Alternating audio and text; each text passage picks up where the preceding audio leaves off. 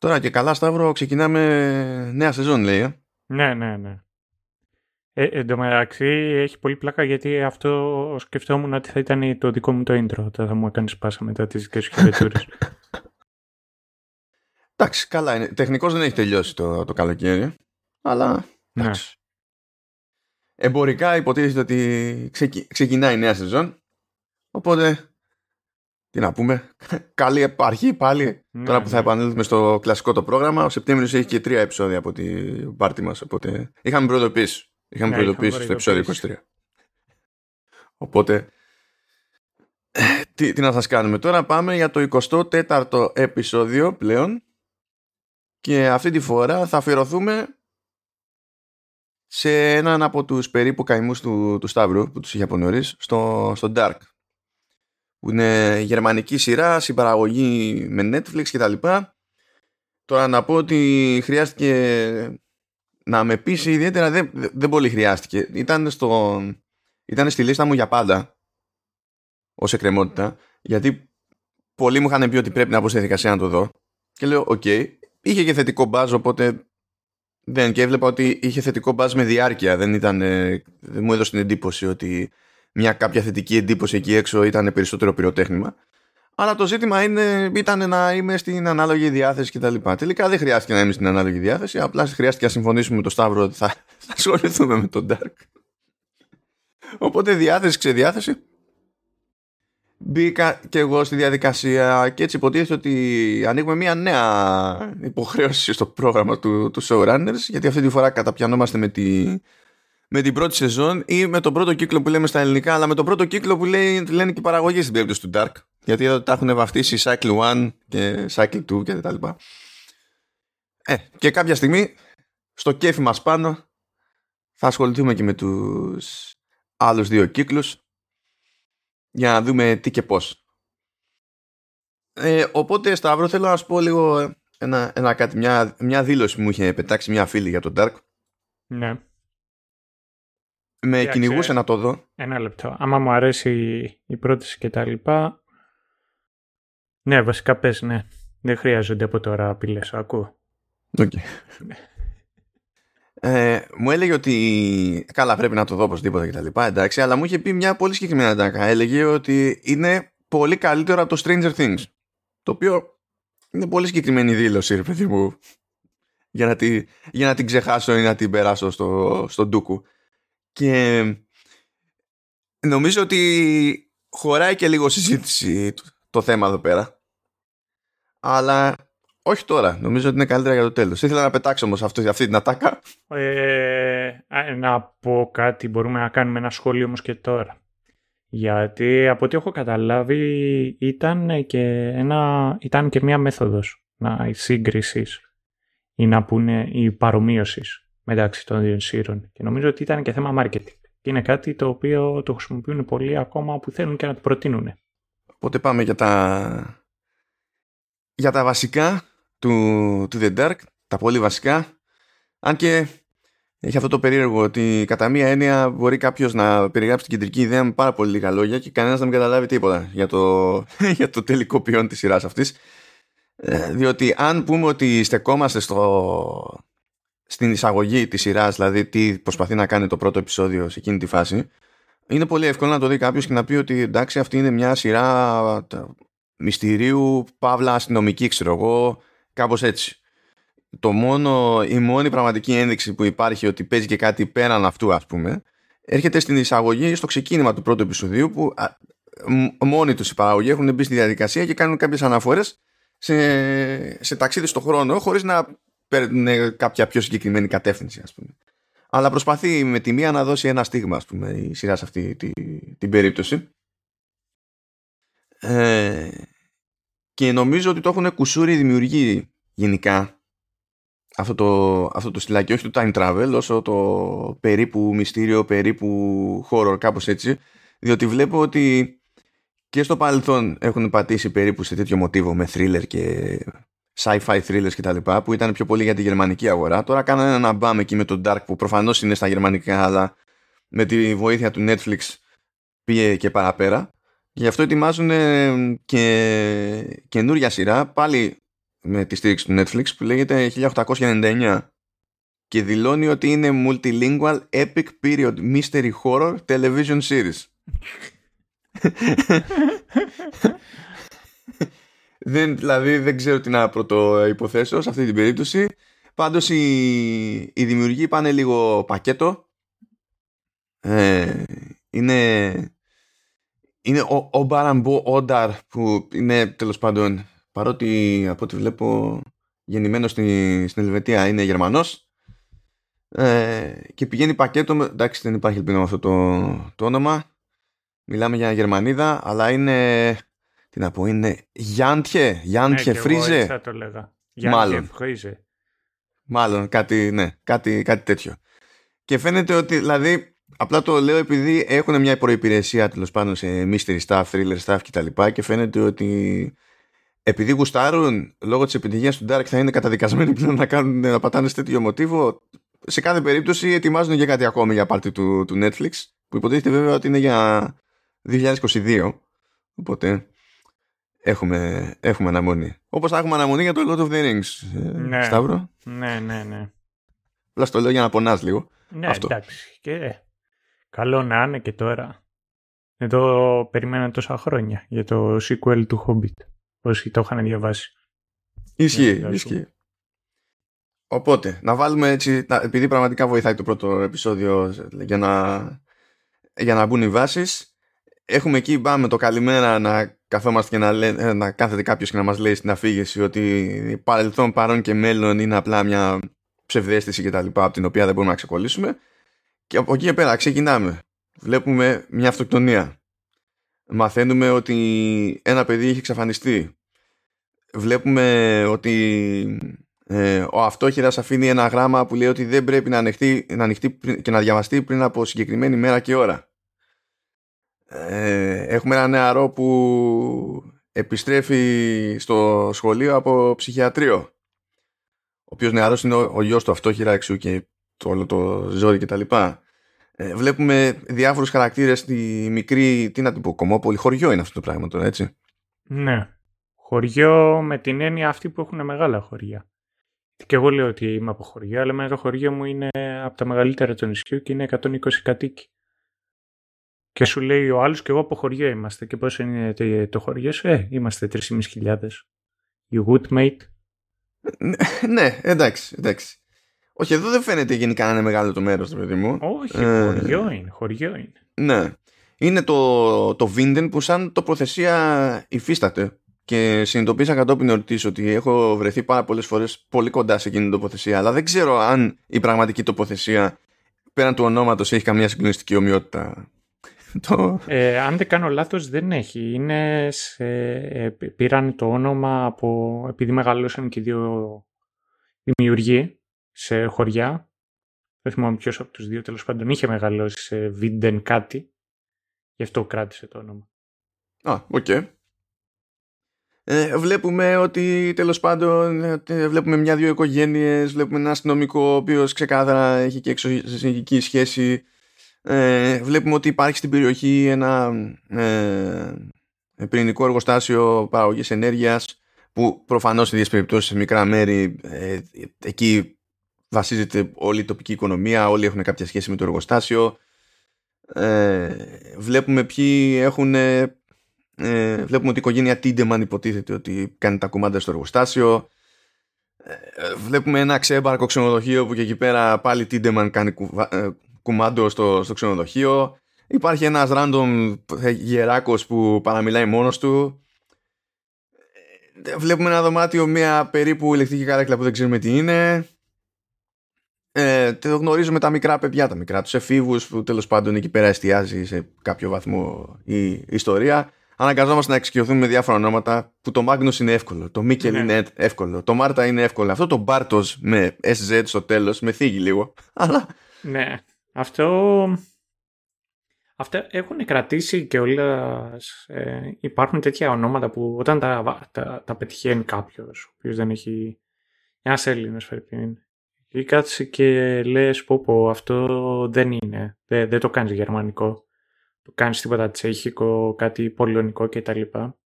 Ε, και μετά μπαίνεις στη διαδικασία και ψηλομαθαίνει την ιστορία της Γερμανίας και συνειδητοποιείς ότι δεν υπάρχει μπλέξιμο και εκεί. Ναι, με.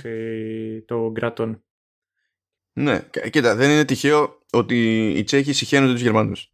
Ναι, εντάξει. Πρέπει παιδί μου το ότι οι Τσέχοι, να πει ότι ο, οι Τσέχοι συχαίνονται τους. Τι να σου πω. Αν να μου έλεγες ότι κάποιος συχαίνεται τους Σου, Σουηδούς, είναι πιο παράξενο. Το ότι συχαίνεται κάποιος του Γερμανούς χαίρομαι πολύ. Εδώ μερικές φορές και οι Γερμανοί συχαίνονται τους Γερμανούς. Ναι, και αυτό ισχύει. ισχύει. Ε, και μέσα σε όλα, ο, μιας και είπα και το όνομα Μικέλ, το, ο, ο Μικέλ είναι ένα, ένα μικρό αγόρι, νομίζω είναι πόσο είναι, 8 χρονών, δεν θυμάμαι. Ε, δεν παίζει συγκλονιστικό ρόλο η ηλικία στη, στην παρούσα και εξαφανίζεται καθώς υποτίθεται ότι πήγε με τα μεγαλύτερα παιδιά για να χαζέψουν εκεί σε μια ε, να χαζέψουν μια τοπική σπηλιά που υποτίθεται ότι πάνω κάτω την έχουν συνηθίσει, έχουν μάθει να την αποφεύγουν όλοι. Και γενικά όλα αυτά γίνονται στο πρώτο επεισόδιο για να δημιουργήσουν τη, και μια αίσθηση για το χώρο και το χρόνο στον οποίο βρισκόμαστε που τεχνικώς είμαστε στο 2019 δηλαδή στην ουσία πάνω εκεί που χοντρικά έβγαινε η σειρά σου έλεγε ότι και καλά τώρα στο περίπου. Όχι πρέπει να είναι στο κοντινό μέλλον ψέματα γιατί ο πρώτο, η πρώτη σεζόν βγήκε 2017 οπότε για τότε ήταν στο, στο κοντινό μέλλον να το πούμε οπότε έχουμε ήδη μυστήριο επειδή έχει εξαφανιστεί ένα παιδί. Ε, έχουμε ένα νέο μυστήριο επειδή εξαφανίζεται ένα άλλο παιδί. Έχουμε ένα πτώμα ενός παιδιού άλλου που δεν ξέρει καν κανένας ποιο, ποιο παιδί είναι που, που εμφανίζεται. Και γίνεται μια προσπάθεια στο πρώτο επεισόδιο ώστε να φανούν όλοι λίγο πολύ ύποπτοι πάνω έτσι στο ας το πούμε βουκολικό του στο στυλ εκεί το, το χωριάτικο να μας δημιουργήσει την εντύπωση ότι σίγουρα κάτι παίζει με αυτό το πυρηνικό εργοστάσιο ότι σίγουρα κάτι παίζει με τι να την πούμε οικογένεια πρότυπο με το κοιτάξτε εμείς εδώ πέρα είμαστε πολιτισμένοι Γερμανοί έχουμε τρία παιδιά και, και πάει λέγοντας ότι κάτι παίζει με την οικογένεια Τίντεμαν που σε γενικές γραμμές φαίνεται να είναι οι λεφτάδες εκεί πέρα τριγύρω. Ε, άσχετα με το αν δεν ήταν πάντα οι λεφτάδες εκεί γύρω έχεις και την αυτοκτονία και λες τώρα τι να πρωτοπιάσουμε γιατί αυτοκτόνησε αυτός που αυτοκτόνησε ε, τι παίζει με τη μία εξαφάνιση, τι παίζει με την άλλη εξαφάνιση, ποιο είναι αυτό το πτώμα που εμφανίστηκε, τι διάλογο έχει συμβεί εδώ πέρα και τι σου χωριό είναι αυτό που τα πάθαν όλα αυτά σε χρόνο μηδέν. Και γι' αυτό λέω ότι είναι πάρα πολύ εύκολο να δει κάποιος το, το, το, ξεκίνημα ας πούμε, του Dark και αγνοώντας τη, την εισαγωγή, στην οποία εισαγωγή επιχειρεί η ίδια η παραγωγή μια κάποια σχετική χαλάστρα να σου δείξει ότι υπάρχει και κάτι άλλο, δηλαδή πέραν όλων αυτών, ε, να πιστέψει ότι είναι ένα αστυνομικό θρίλερ. Αν το πιστεύεις ναι. σε αυτή τη φάση. Που εμένα μου άρεσε αυτό σαν, σαν λεπτομέρεια γιατί σε κάποιο βαθμό ρε παιδί μου δηλαδή θες να μάθεις πράγματα και εξακολουθείς να μην, να μην έχεις ιδέα ε, ενώ ξέρεις ότι σίγουρα δεν μπορείς συνδέονται όλα αυτά ρε παιδί μου ε, δεν έχει να πάει κάπου super duper συγκεκριμένα το μυαλό σου και ήδη με την πρώτη φαίνονται όλοι ύποπτοι δεν έχεις προλάβει να συνηθίσεις τους χαρακτήρες, αλλά όλοι φαίνονται με την πρώτη ύποπτη. Ε, το καταλαβαίνω αυτό το οποίο λες και το άλλο το οποίο θέλω να πω είναι ότι εμένα μου φαίνεται και σαν, σαν μέρος της όλης ιστορίας έτσι και πολύ σημαντικό κομμάτι αυτής είναι και το ίδιο το μέρος το οποίο είναι μέσα στο δάσος, είναι, είναι βαρύ, βρέχει, ζώρικο, βοηθάει και αυτός σε όλο το κλίμα του μυστηρίου. Ναι, νομίζω ότι είναι, είναι στημένο το κλίμα γενικότερα να είναι βαρύ. Ε, αλλά αυτό θα αποσαφινιστεί νομίζω παρακάτω. Για να, μην, για να μην πάμε παραπέρα, να πούμε τώρα έτσι μια πρώτη γενική εντύπωση για το πώς μας κάθεται η, η παραγωγή, η προσπάθεια όλοι, πριν χτυπηθούμε στα, στα αναπόφευκτα spoilers για την περίσταση. Ε, αν και ακόμα και έτσι θα αποφύγουμε όσα μπορούμε, διότι πραγματικά είναι πάρα πολύ δύσκολο, αλλά κυρίως πολύ ανούσιο να το κάνουμε πολύ μια το πράγμα. Ε, διότι ακόμα και όταν, το, όταν παρακολουθείτε τη σειρά χρειάζεται χρειάζεται να είστε εκεί πέρα εγκεφαλικά για να κάνετε συνδέσεις σε κάποια πράγματα που όπως και να τις περιγράψουμε εδώ δεν θα βοηθήσουν δηλαδή είναι, είναι αλλιώς καθώς το, το βλέπετε το πράγμα Οπότε πάμε για τη γενική εντύπωση. Σταυρό. Και τώρα θα είναι και η ώρα, άμα θέλεις, να κάνουμε τη... να επανέλθουμε σε εκείνο το, το θέμα με Stranger Things και τα, και τα συνάφη. Οπότε, απελευθερώσου. Ωραία. Ε, κοίταξε. Αυτό το οποίο θα θέλω να, να σχολιάσω τέλος πάντων και να πω είναι το ότι θα σταθώ λιγάκι σε αυτό το οποίο είπες για το επεισόδιο και ποια είναι αυτή η ροή. Η αλήθεια είναι το ότι είναι πολύ δύσκολο κάποιος να κάτσει να το παρακολουθήσει και είναι πολύ δύσκολο και για μας τώρα να μπούμε σε ιδιαίτερες ε, λεπτομέρειες και σε ε, διαδικασία για recap και το τι έγινε το ένα και το άλλο. Είναι, νομίζω ότι πιο ενδιαφέρον και για τους δυο μας αλλά και για κάποιον ο οποίος μας ακούει είναι να πούμε εντυπώσεις και πώς φαίνεται και το τι μας άφησε το Dark και το, το... να γίνει συζήτηση γύρω από αυτό και μέσα στη φιλοσοφία.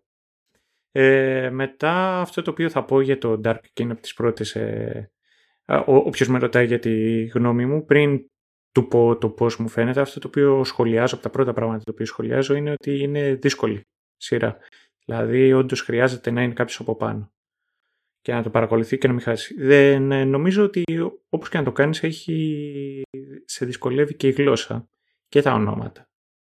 Ε, Παρ' όλα αυτά το Dark εμένα μου κίνησε το ενδιαφέρον από το πρώτο επεισόδιο τότε που το είχα δει. Ε, γιατί εγώ το είδα, είδα την πρώτη σεζόν λίγο πριν βγει η δεύτερη, καπάκια με το που βγήκε τη δεύτερη και, και όταν είχε βγει η τρίτη είχα βγει και την τρίτη. Να αντιθέσει με σένα που το βλέπεις τώρα, το ξεκινησες Ε, και ήταν από τις σειρές τις οποίες τις είχα καταυχαριστηθεί και ήταν και από τις πρώτες σειρές original του Netflix που αφιέρωσα έτσι χρόνο και κάθισα και το είδα. Έχω, έχω καλή, πολύ καλή εντύπωση για την πρώτη σεζόν του Dark.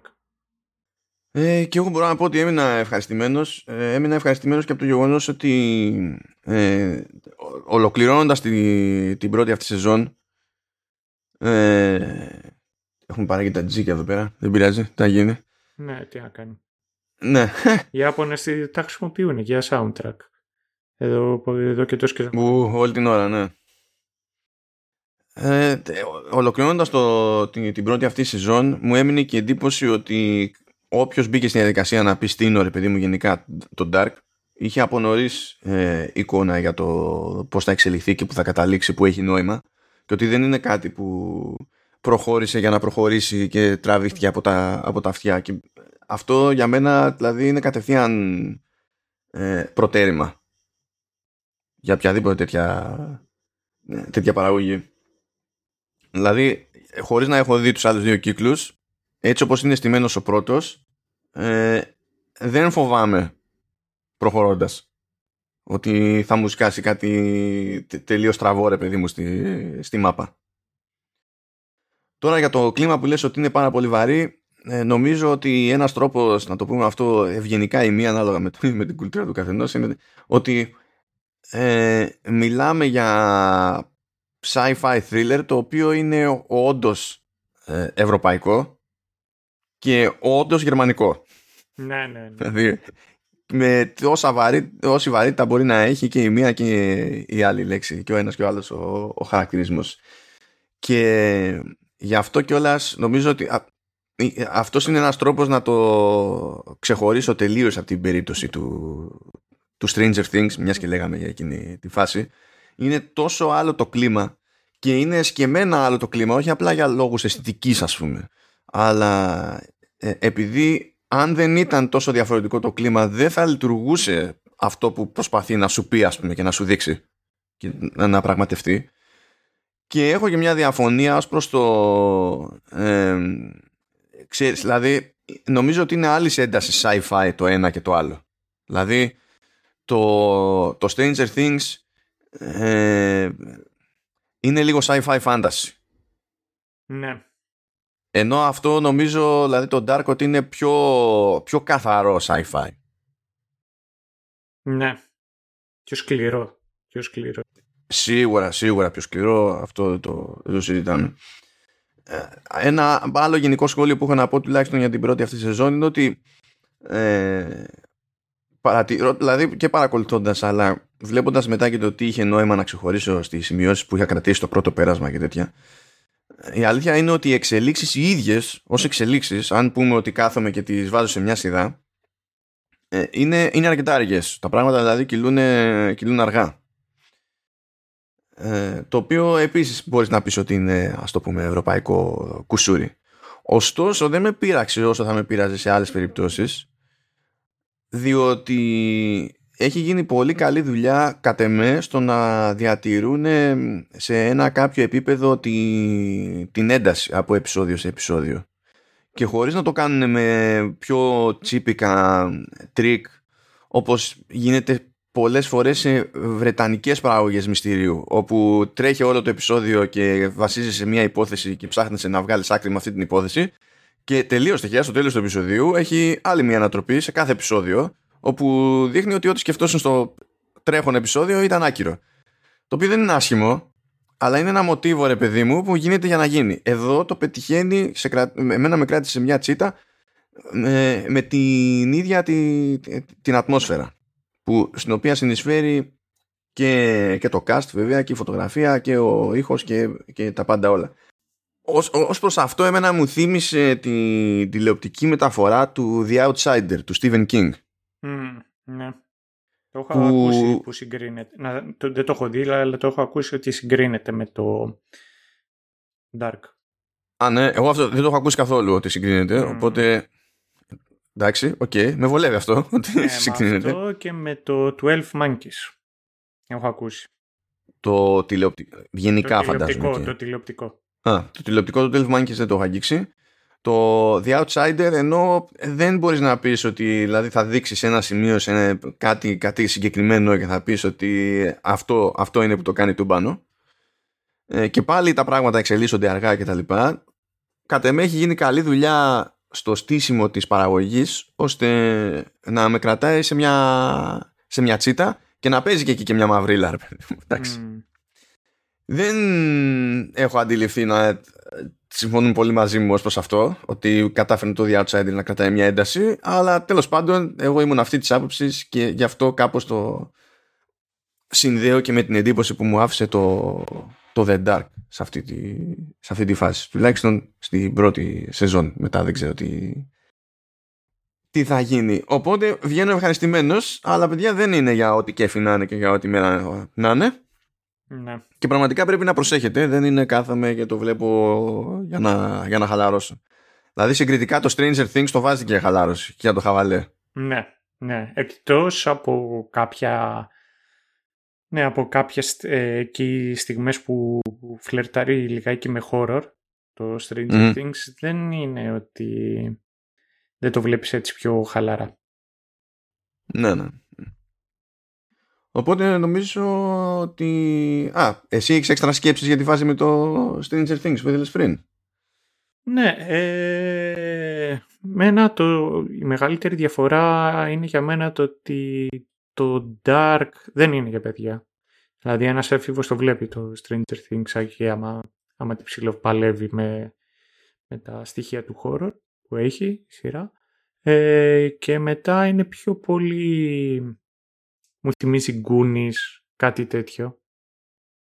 Το Stranger Things από το Dark. Ενώ το Dark, όπως είπα και πιο πριν, είναι, είναι πιο σκληρό. Sci-fi. Δηλαδή με σκληρούς κανόνες και και και και. Αυτή είναι η μεγάλη διαφορά που βλέπω μεταξύ τους. Οπότε θεωρώ ότι ήταν και ένα κομμάτι marketing και από το ίδιο το Netflix, διότι έχω δει ότι το συζητάγανε και το πλασάρανε πάρα πολύ και με αυτόν τον τρόπο. Δεν είχα προσέξει τότε πώς ήταν η πρόθεση. Δεν θυμάμαι καν τι έπαιζε με τον αλγόριθμο του Netflix και καλά ξέρεις ε, αν προσπαθούσε να μου το σπρώξει με το σκεπτικό ότι ξέρω εγώ είχα δει μου άρεσε το Stranger Things or whatever. Δεν έχω... Γιατί πάει καιρός πια που να θυμάμαι. Ναι, ναι, ναι. ναι. Από, από τότε. Αλλά αυτό τους βοήθησε πάρα πολύ διότι ε, βασικά ήταν πολύ... Τους βοήθησε και αυτό το σπρώξιμο ανεξαρτήτως πώς πήγε και γενικότερα διάβασα για την παραγωγή in general και θυμάμαι το ότι είχαν δει μια ταινία που είχαν κάνει αυτοί οι δύο δημιουργοί και τους πλησίασε το Netflix λέγοντάς τους ότι θέλουμε, αν γίνεται αυτό, να το κάνετε σειρά γιατί θέλουμε να κάνουμε άνοιγμα και στους ε, γερμανόφωνους και αυτοί κάνανε pitch δύο σειρές. Μία ήταν sci-fi και η άλλη ήταν crime. Και στο τέλος τους είπαν... Why not both? Ναι, why not both, αυτό ήταν το πρώτο. και αυτό το οποίο έγινε ήταν το εξής. Ρωτήσανε ε, τι περιορισμό έχουμε, ξέρω εγώ, σε θέμα casting και τα λοιπά και γυρίσανε και τους είπαν, ξέρετε κάτι, καστάρετε όποιον θέλετε. Δεν έχουμε κανένα θέμα. Που σημαίνει ότι είχαν, και το, το ίδιο λένε και οι ίδιοι, ότι είχαν ε, απίστευτη ελευθερία από το ίδιο το Netflix, το οποίο ακούγεται μυστήριο, γνωρίζοντας αυτή τη στιγμή ποια είναι η κατάσταση με το Netflix, το οποίο ανανεώνει ή ακυρώνει σειρές δύο μέρες πριν ή μετά την προβολή. Ναι, τώρα κοίτα, αν βέβαια όλο αυτό γινόταν με την παραδοχή ότι θα είναι, ξέρω εγώ, όλοι οι Γερμανοί ή Γερμανόφωνοι στο cast, δεν είναι και πολύ δύσκολο να πει το Netflix βάλω όποιον θέλεις. Ακριβώς αυτό τους είπε. Λες και ξέρουμε.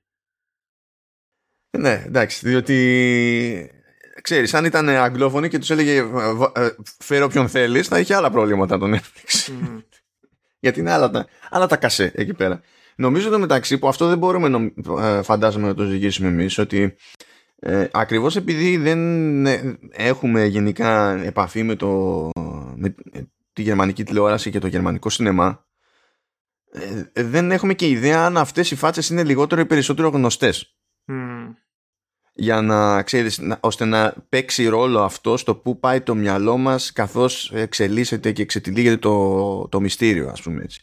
Για μας όλοι αυτοί είναι άγνωστοι ε, και να τους είχαμε ξαναδεί κάπου πάλι είναι απίθανο πιστεύω να έχουμε ιδέα για το αν έχουν εκτόπισμα πραγματικό στην γερμανική αγορά ξέρω εγώ ε, ώστε να απαιτούν και μια κάποια μεταχείριση άλλη στις δουλειές τους και έτσι ίσως, ίσως να λειτουργεί και ακόμη καλύτερα το, το μυστήριο για, με αυτόν τον τρόπο. Ναι, ίσως. Ναι. Δεν μπορώ να το στηρίξω αλλιώς, είναι μια απλή θεωρία. Τώρα να πούμε δύο λόγια εκεί πέρα για το, για το soundtrack, το οποίο soundtrack είναι αρκετά μικρό. Έχουν ένα, έχουν ένα άλμπουμ για κάθε κύκλο, αλλά δεν είναι μεγάλο σε διάρκεια, το οποίο δεν είναι παράξενο από την άποψη ότι η μουσική επένδυση στη ροή των πραγμάτων της σειράς ε, δεν, είναι, δεν είναι έντονη. Παίζει δηλαδή πολύ ησυχία, παίζει πολύ μούγκα από μουσική και ακόμη και έτσι υπάρχουν κάποια πραγματάκια που χρησιμοποιούνται κατ' επανάληψη που αλλά με λογική ξέρω εγώ περίπου πιο πολύ ηχητικό εφέ παρά κομμάτι κομμάτι. Έχει μερικά μουσικά θέματα που είναι ύποπτα. Ε, έχει μερικά μουσικά θέματα που για μένα είναι ότι πρέπει σε νυχτερινό περίπατο. Για άλλους αυτό σημαίνει ότι δεν είναι ότι πρέπει για νυχτερινό περίπατο. Οπότε μην πάτε με τη δική μου την πετριά. Ξέρω, σκεφτείτε το κάπως αλλιώς.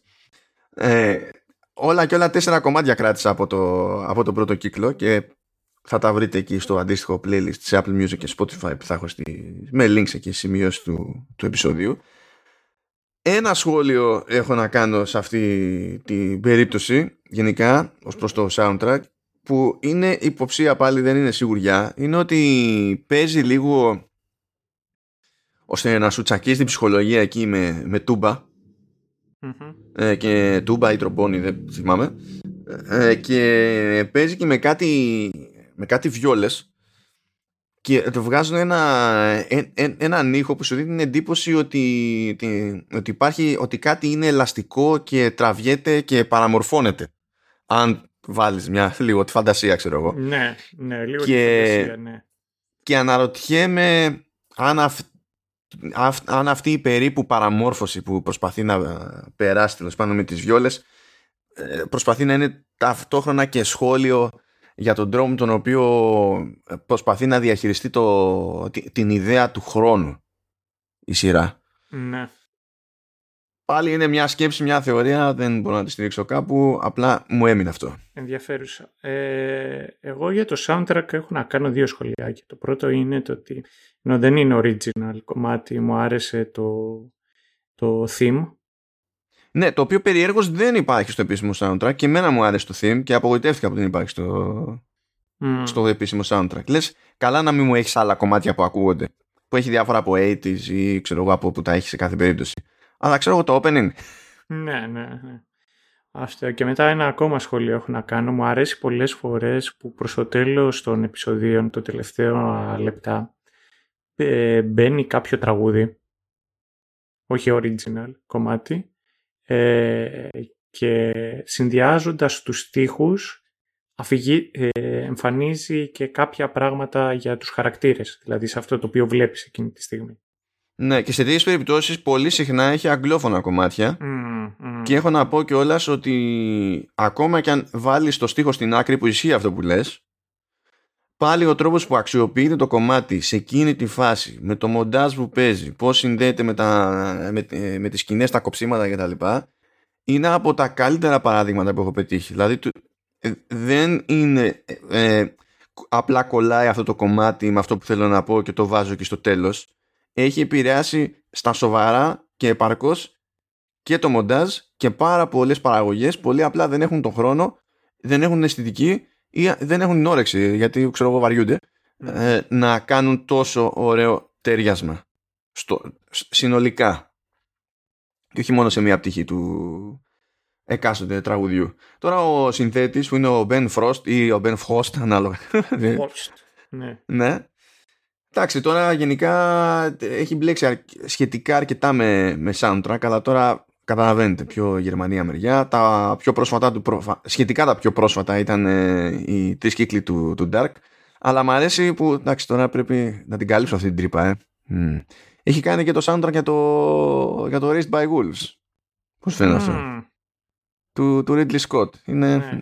Ενδιαφέρον. Ε, ναι. Την έχεις καλύψει αυτή την τρύπα ή θα την καλύψεις; Όχι, είναι στο to-do list. Δηλαδή το έχω εκεί πέρα και κάθεται, είναι στις εκκρεμότητες, αλλά δεν έχω κάνει την κίνηση. Ε, τώρα με γαργάλα λίγο παραπάνω, γιατί η μουσική τουλάχιστον ε, η, η παραγωγή εκεί πέρα του, του Frost to Dark ε, δεν είναι κάτι που λες το ακούω ευχάριστα. Ναι, κατάλαβα. Αλλά είναι- είναι by design και πιστεύω ότι είναι καλή δουλειά για αυτό που θέλει να πετύχει. Οπότε τρώγομαι λίγο παραπάνω εκεί πέρα για το Raised by Wolves. Που τώρα όλα αυτά είναι δικαιολογίες. Γιατί Raised by Wolves πηγαίνεις και βλέπεις επειδή σου έχει λείψει ο Ragnar. αυτό ισχύει το αυτό, τα υπόλοιπα. τι, είναι, τι να καθόμαστε και τι να λέμε. Αλλά αυτά σε γενικές γραμμές από soundtrack. Και φαντάζομαι αν δεν υπάρχει κάποια άλλη εκκρεμότητα μπορούμε να πάμε λίγο στα πιο βαθιά. Πάντα βέβαια δεν θα είναι τόσο βαθιά όσο συνήθως γιατί παιδιά παίζει χαμός. Ναι, είναι αυτό είναι χαμός η σειρά αυτή. Είναι χαμός. Ε, αυτό το οποίο εγώ έχω να σου προτείνω, έχω βρει ένα πολύ καλό ε, visualization των χαρακτήρων. Μμ. Ε, δεν ξέρω άμα θέλεις, ε, θα στο στείλω βασικά, αν είναι να το βάλεις στα notes του επεισοδίου.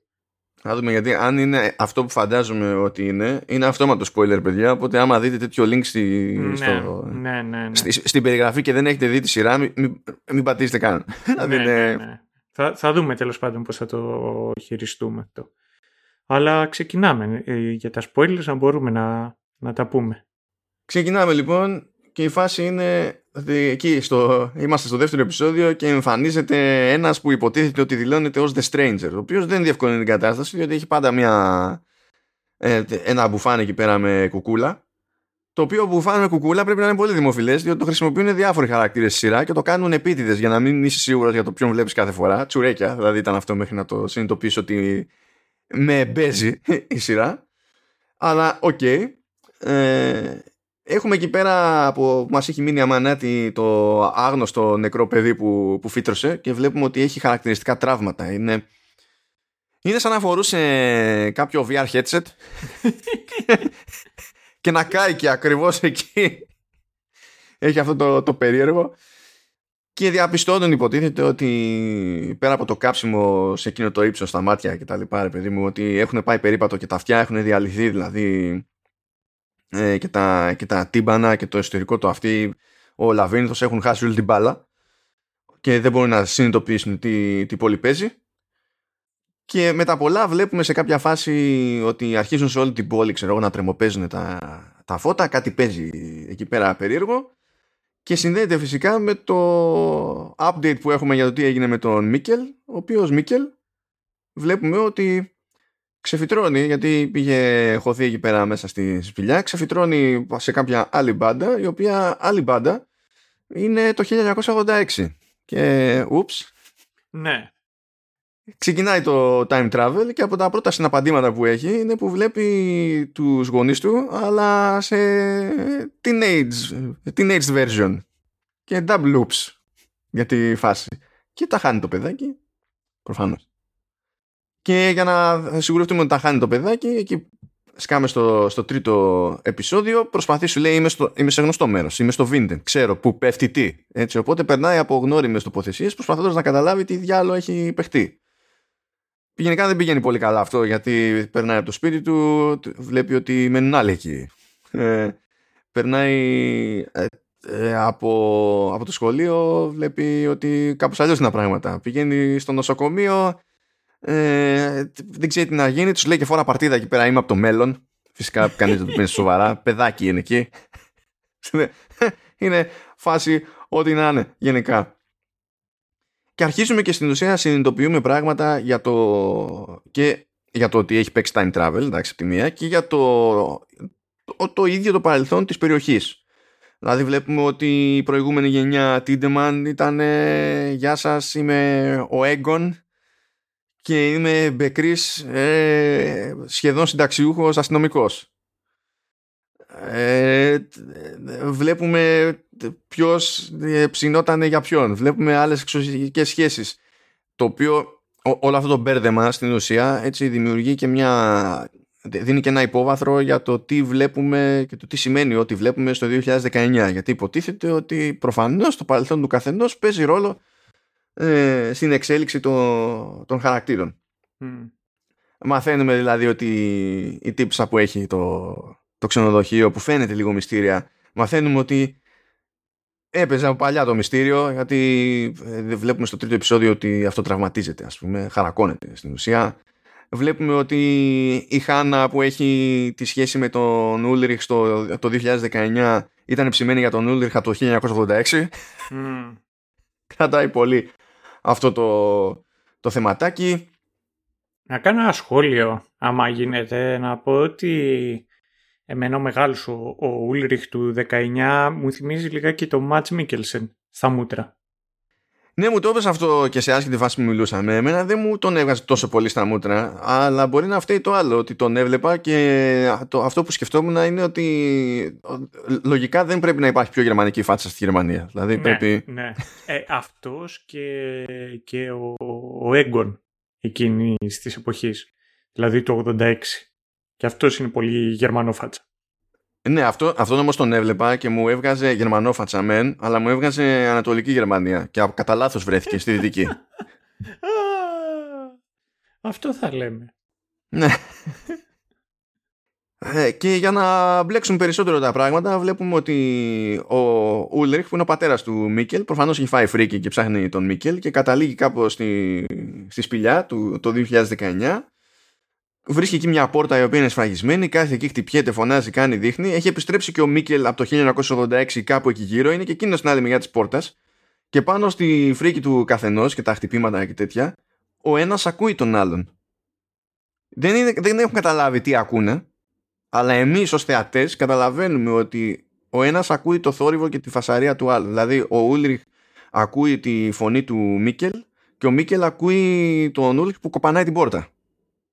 Οπότε έχουμε time travel από τη μία, αλλά βλέπουμε ότι με κάποιο τρόπο συνδέονται και πιο συγκεκριμένα οι, οι δύο αυτές εποχές. Δεν είναι ότι απλά μεταφερθήκαμε με μια μηχανή, ξέρω εγώ και ό,τι να είναι.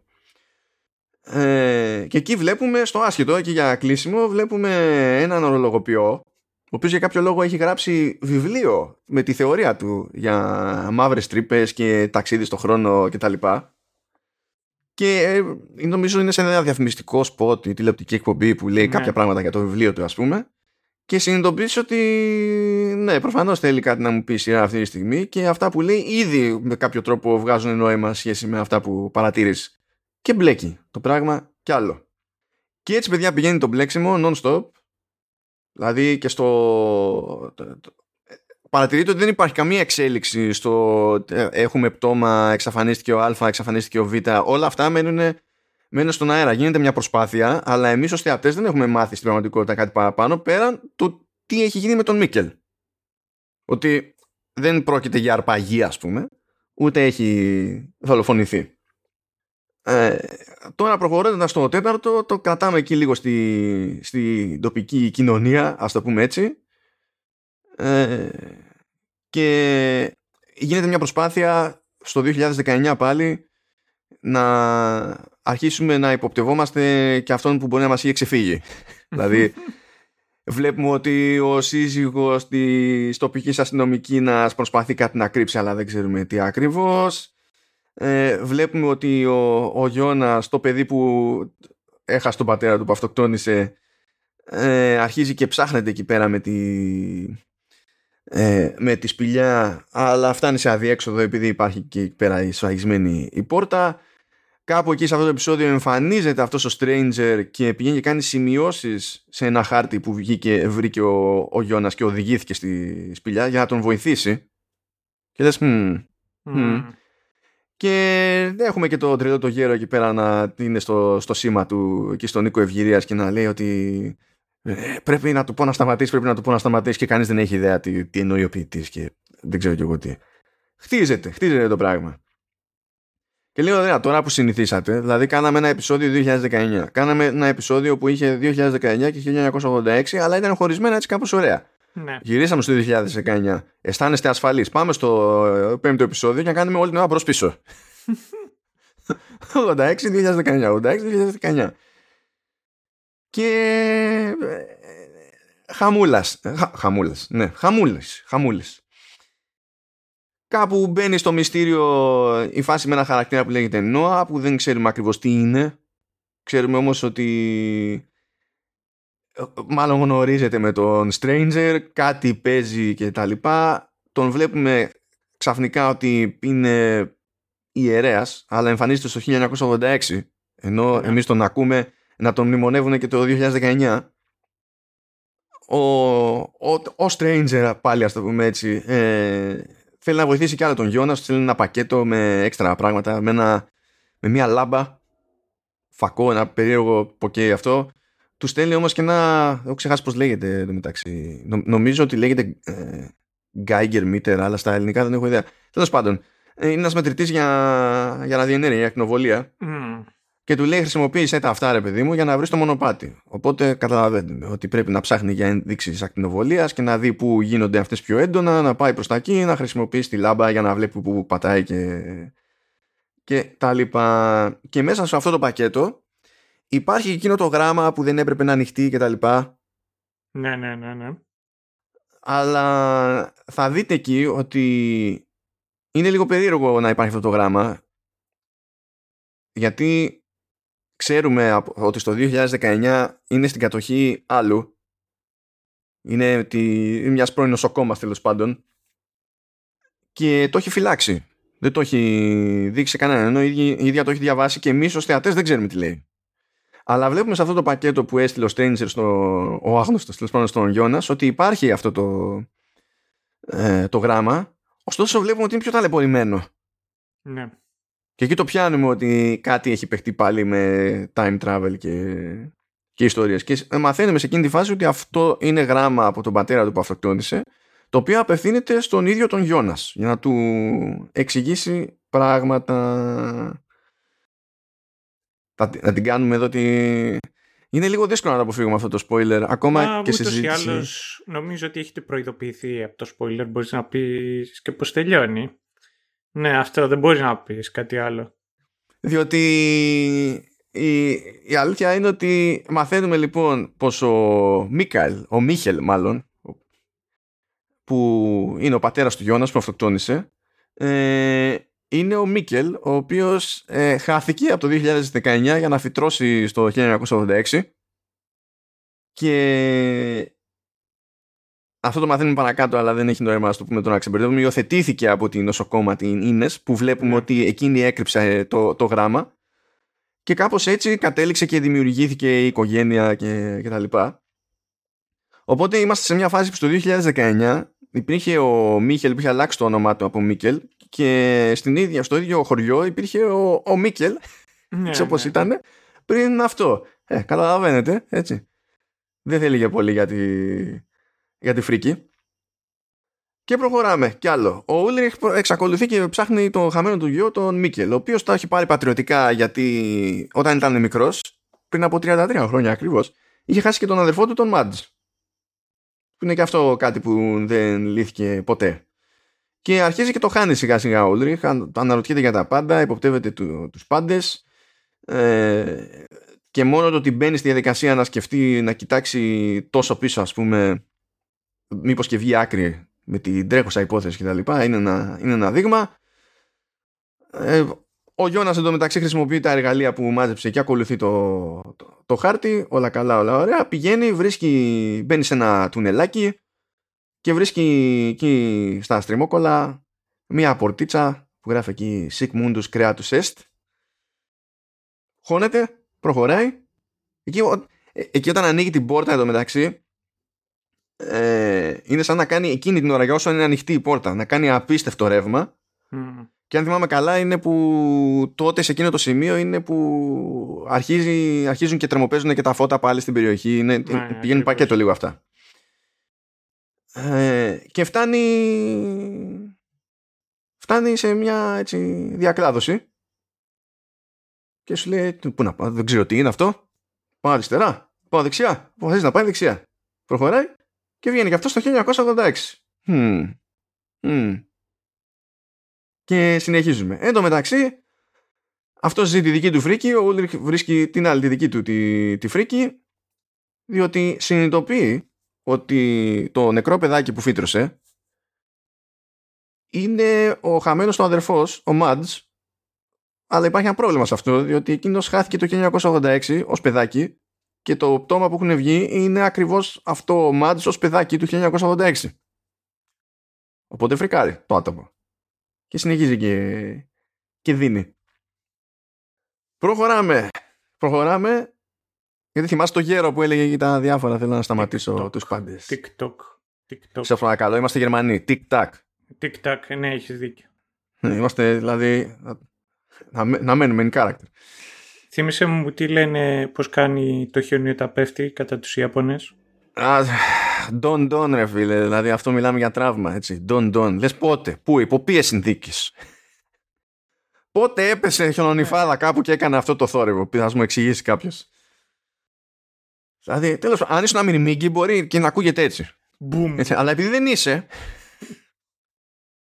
δεν ξέρω, τέλος πάντων, ok. Okay. Προχωράμε. Ο, ο Γεράκος εκεί, ο τρελός του χωριού, ο Χέλγκε, λέει ότι τώρα τα θυμάμαι όλα. Πάλι κανείς δεν ξέρει τι σημαίνει όλο αυτό.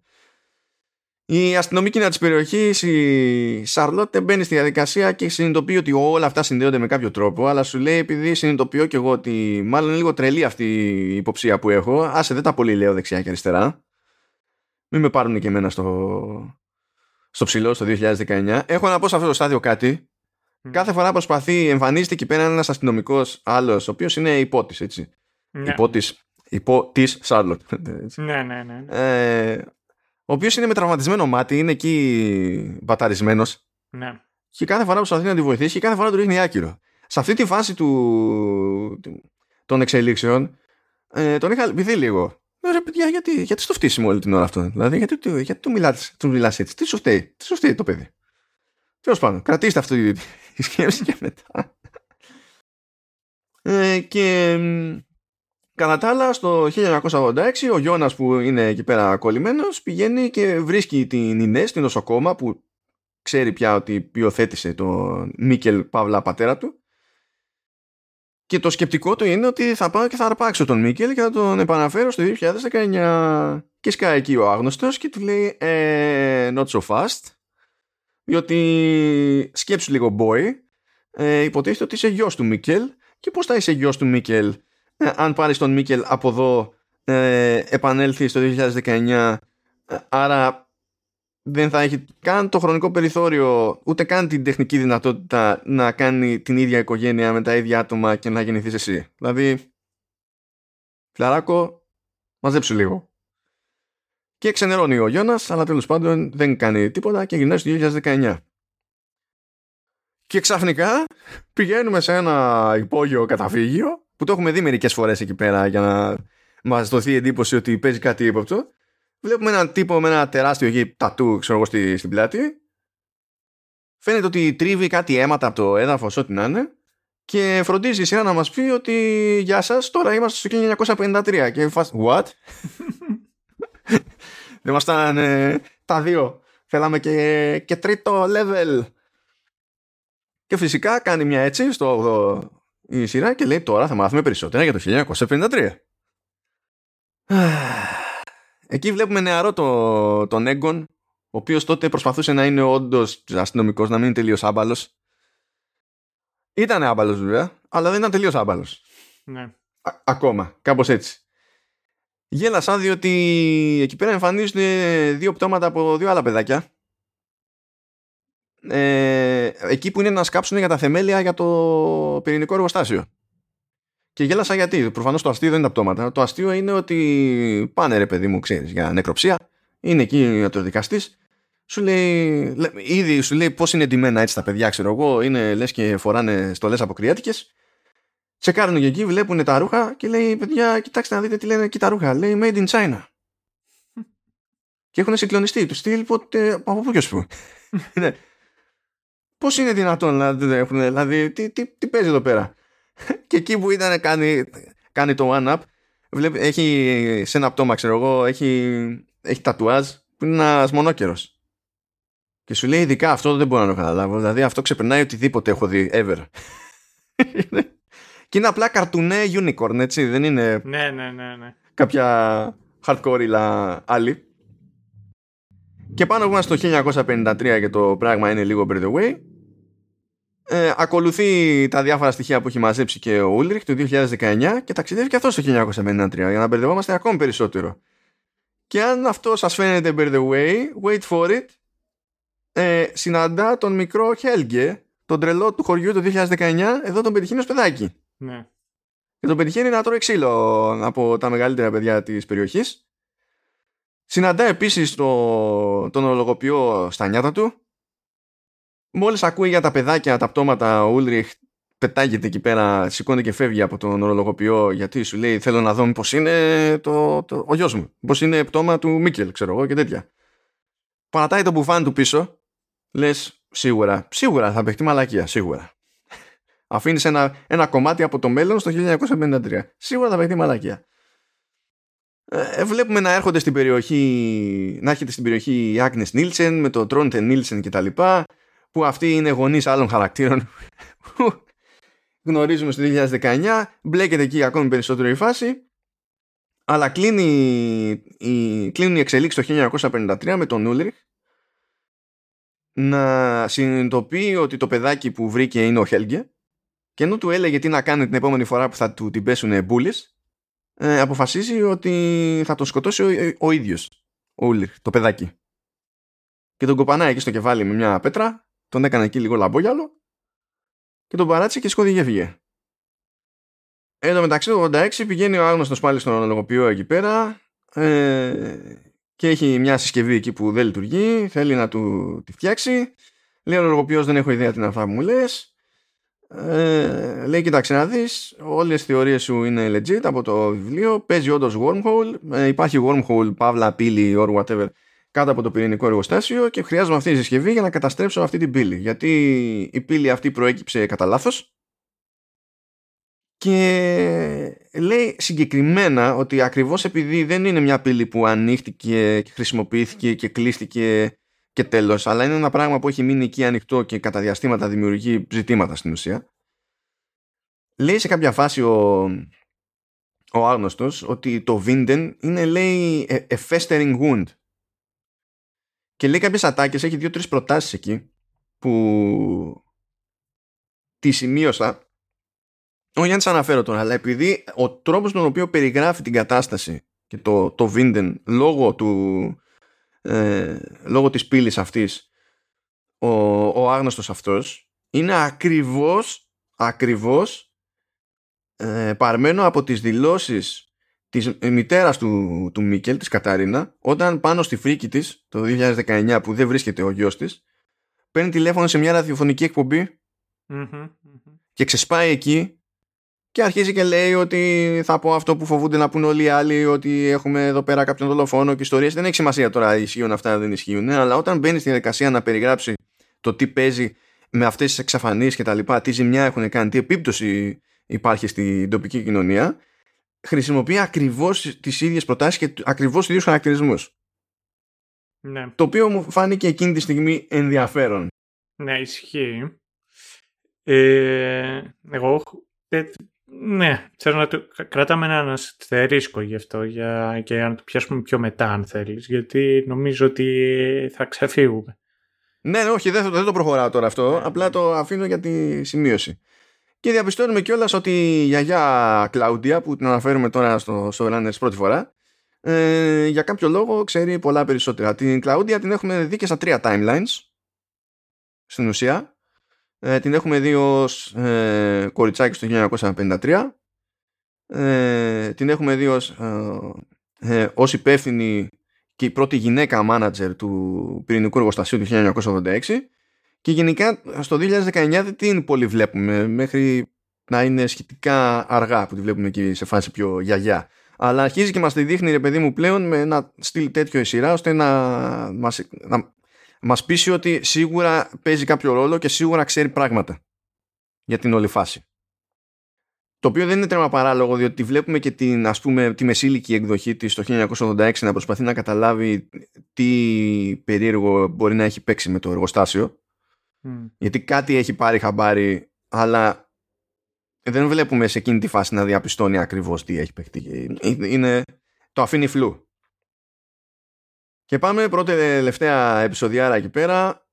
Ο Ούλιχ τρώει φρίκι στο 1953 γιατί ε, του λένε ότι τα πτώματα είναι ακόμα εκεί και σου λέει τα πτώματα είναι ακόμα εκεί. Αυτό σημαίνει ότι ο Χέλγε είναι ακόμα ζωντανός και δεν κατάφερε να το σκοτώσω όντως legit. Μισέ δουλειές σου λέει. Ναι.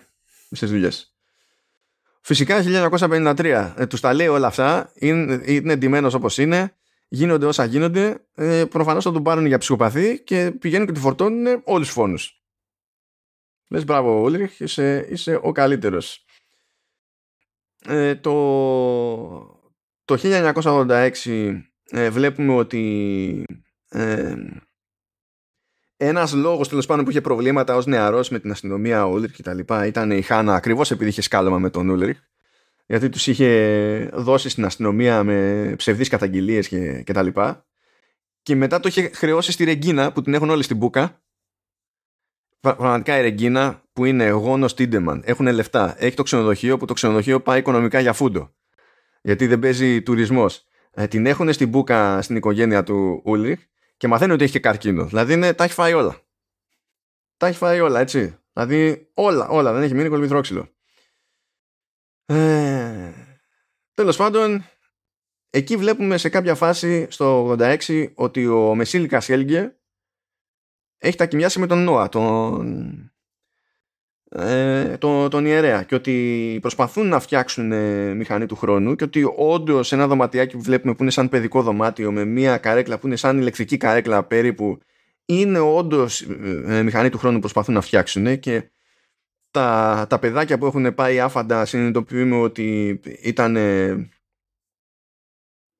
τα είχαν για ειδικά χειρίδια που λέμε πειραματιζόντουσαν για να δουν αν έχουν πετύχει με τη, με τη μηχανή. Ο Χέλγε γενικά σφίγγεται γιατί σου λέει σκοτώνουμε παιδάκια, ξέρω εγώ, και ο Νόα αρχίζει και δίνει πόνο με τη, σε φιλοσοφικό επίπεδο. Ε, τόσο πόνο που ενώ τεχνικός είναι ιερέας σου λέει δεν υπάρχει Θεός. ναι, ναι, ναι. Οι άνθρωποι ε, είναι άθλοι, είναι κακοί, ξέρω εγώ και τέτοια. Ισχύει. Το, το τατουάζ που έχει στην πλάτη του. Ναι. Είναι υπαρκτό αυτό το, το σύμβολο. Και έχει να κάνει με τους αλχημιστές και τη θεωρία τους για το πώς δημιουργείται ο κόσμος και για το, το πώς είναι. Οπότε και ο Νόα παρότι είναι ιερέας επειδή το έχει δείχνει ότι δεν ακολουθεί με σιγουριά να το θέσω έτσι ε, μια χριστιανική αντίληψη και ιδέα και δόγμα. Ναι, καλά, γενικά είναι mix and match όταν το γουστάρει. Γιατί Ναι, σου λέει ναι. δεν υπάρχει Θεός, οι, οι άνθρωποι είναι, όλοι- είναι κακοί, είναι άθλοι και τε- θα τους σώσουμε από τους εαυτούς τους και ιστορίες.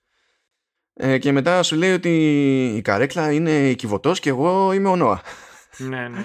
Και λες, ναι. Εντάξει, εκτός ότι την έχεις καραδεί, είναι ότι από τη μία δεν υπάρχει Θεός, από την άλλη δεν μπορείς χωρίς τη, τη βίβλο να πεις και αυτό που θέλεις. Αλλά τέλος πάντων, οκ. Ε, 2019 πάλι βλέπουμε ότι εμφανίζεται η Κλάουντια πλέον γίνεται πιο ορατή. Συνειδητοποιούμε ότι ο παταρισμένος αστυνομ, αστυνομικός εκεί πέρα ε, είναι στη δούλεψη του, του Αλεξάνδερ που διοικεί πλέον το, στο 2019 το εργοστάσιο. Βλέπουμε ότι ο Μπάρτος, ο φίλος του, ε, του Γιώνας, είναι πλέον, έχει τα κοιμιάσει πλέον με τον Νόα. Ε, μαθαίνουμε ότι για να λειτουργήσει η, η χρονομηχανή του, του, του Stranger χρειάζεται, ε, χρειάζεται λίγο ραδιενεργό κέσιο. Οπότε κάπως έτσι πιάνουν τόπο κάτι πυρηνικά απόβλητα που έχει κρύψει το, το εργοστάσιο που είναι εκείνο το μυστήριο που προσπαθούσε να λύσει υποτίθεται η, η Κλαούντια το 1986 ε, και κάνουμε και μια περατζάδα γρήγορη από το 1953 που εμφανίζεται η Κλαούντια του 2019 και δίνει στον ολογοποιό στην ουσία τα σχέδια για τη μηχανή που χρησιμοποιεί ο Stranger και ο ορολογοποιός ε, με αυτά και με αυτά επειδή του είχε, θυμάσαι τον μπουφάν που είχε παρατήσει ο Ούλριχ; Ναι, είχε ναι, μέσα ναι. smartphone ναι, ναι. και συνειδητοποίησε ότι το κλειδί για τη σωστή λειτουργία της μηχανής αυτής είναι το συγκεκριμένο smartphone διότι εκπέμπει σε μια συχνότητα που κάνει τη μηχανή να ενεργοποιείται. Και σε αυτό το στάδιο είναι που αρχίζει το εγκεφαλικό το implosion, το τρελό ας πούμε, διότι ε, ε,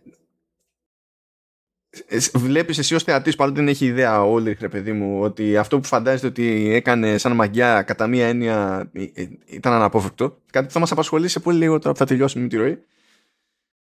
Γιατί φτάνουμε και στο τελείωμα επιστρέφουμε λίγο στην ημέρα υποτίθεται που την έκανε ο Μίκελ. Απλά για να συνειδητοποιήσουμε ότι υπήρχαν και άλλοι χαρακτήρες στο χωριό το 2019 που ξέρανε περισσότερα πράγματα γιατί τους τα είχε πει η Κλαούντια και δεν το ξέραμε. Να δούμε την αστυνομική να, να ψάχνει περισσότερο το ζήτημα του Χέλγκε από το παρελθόν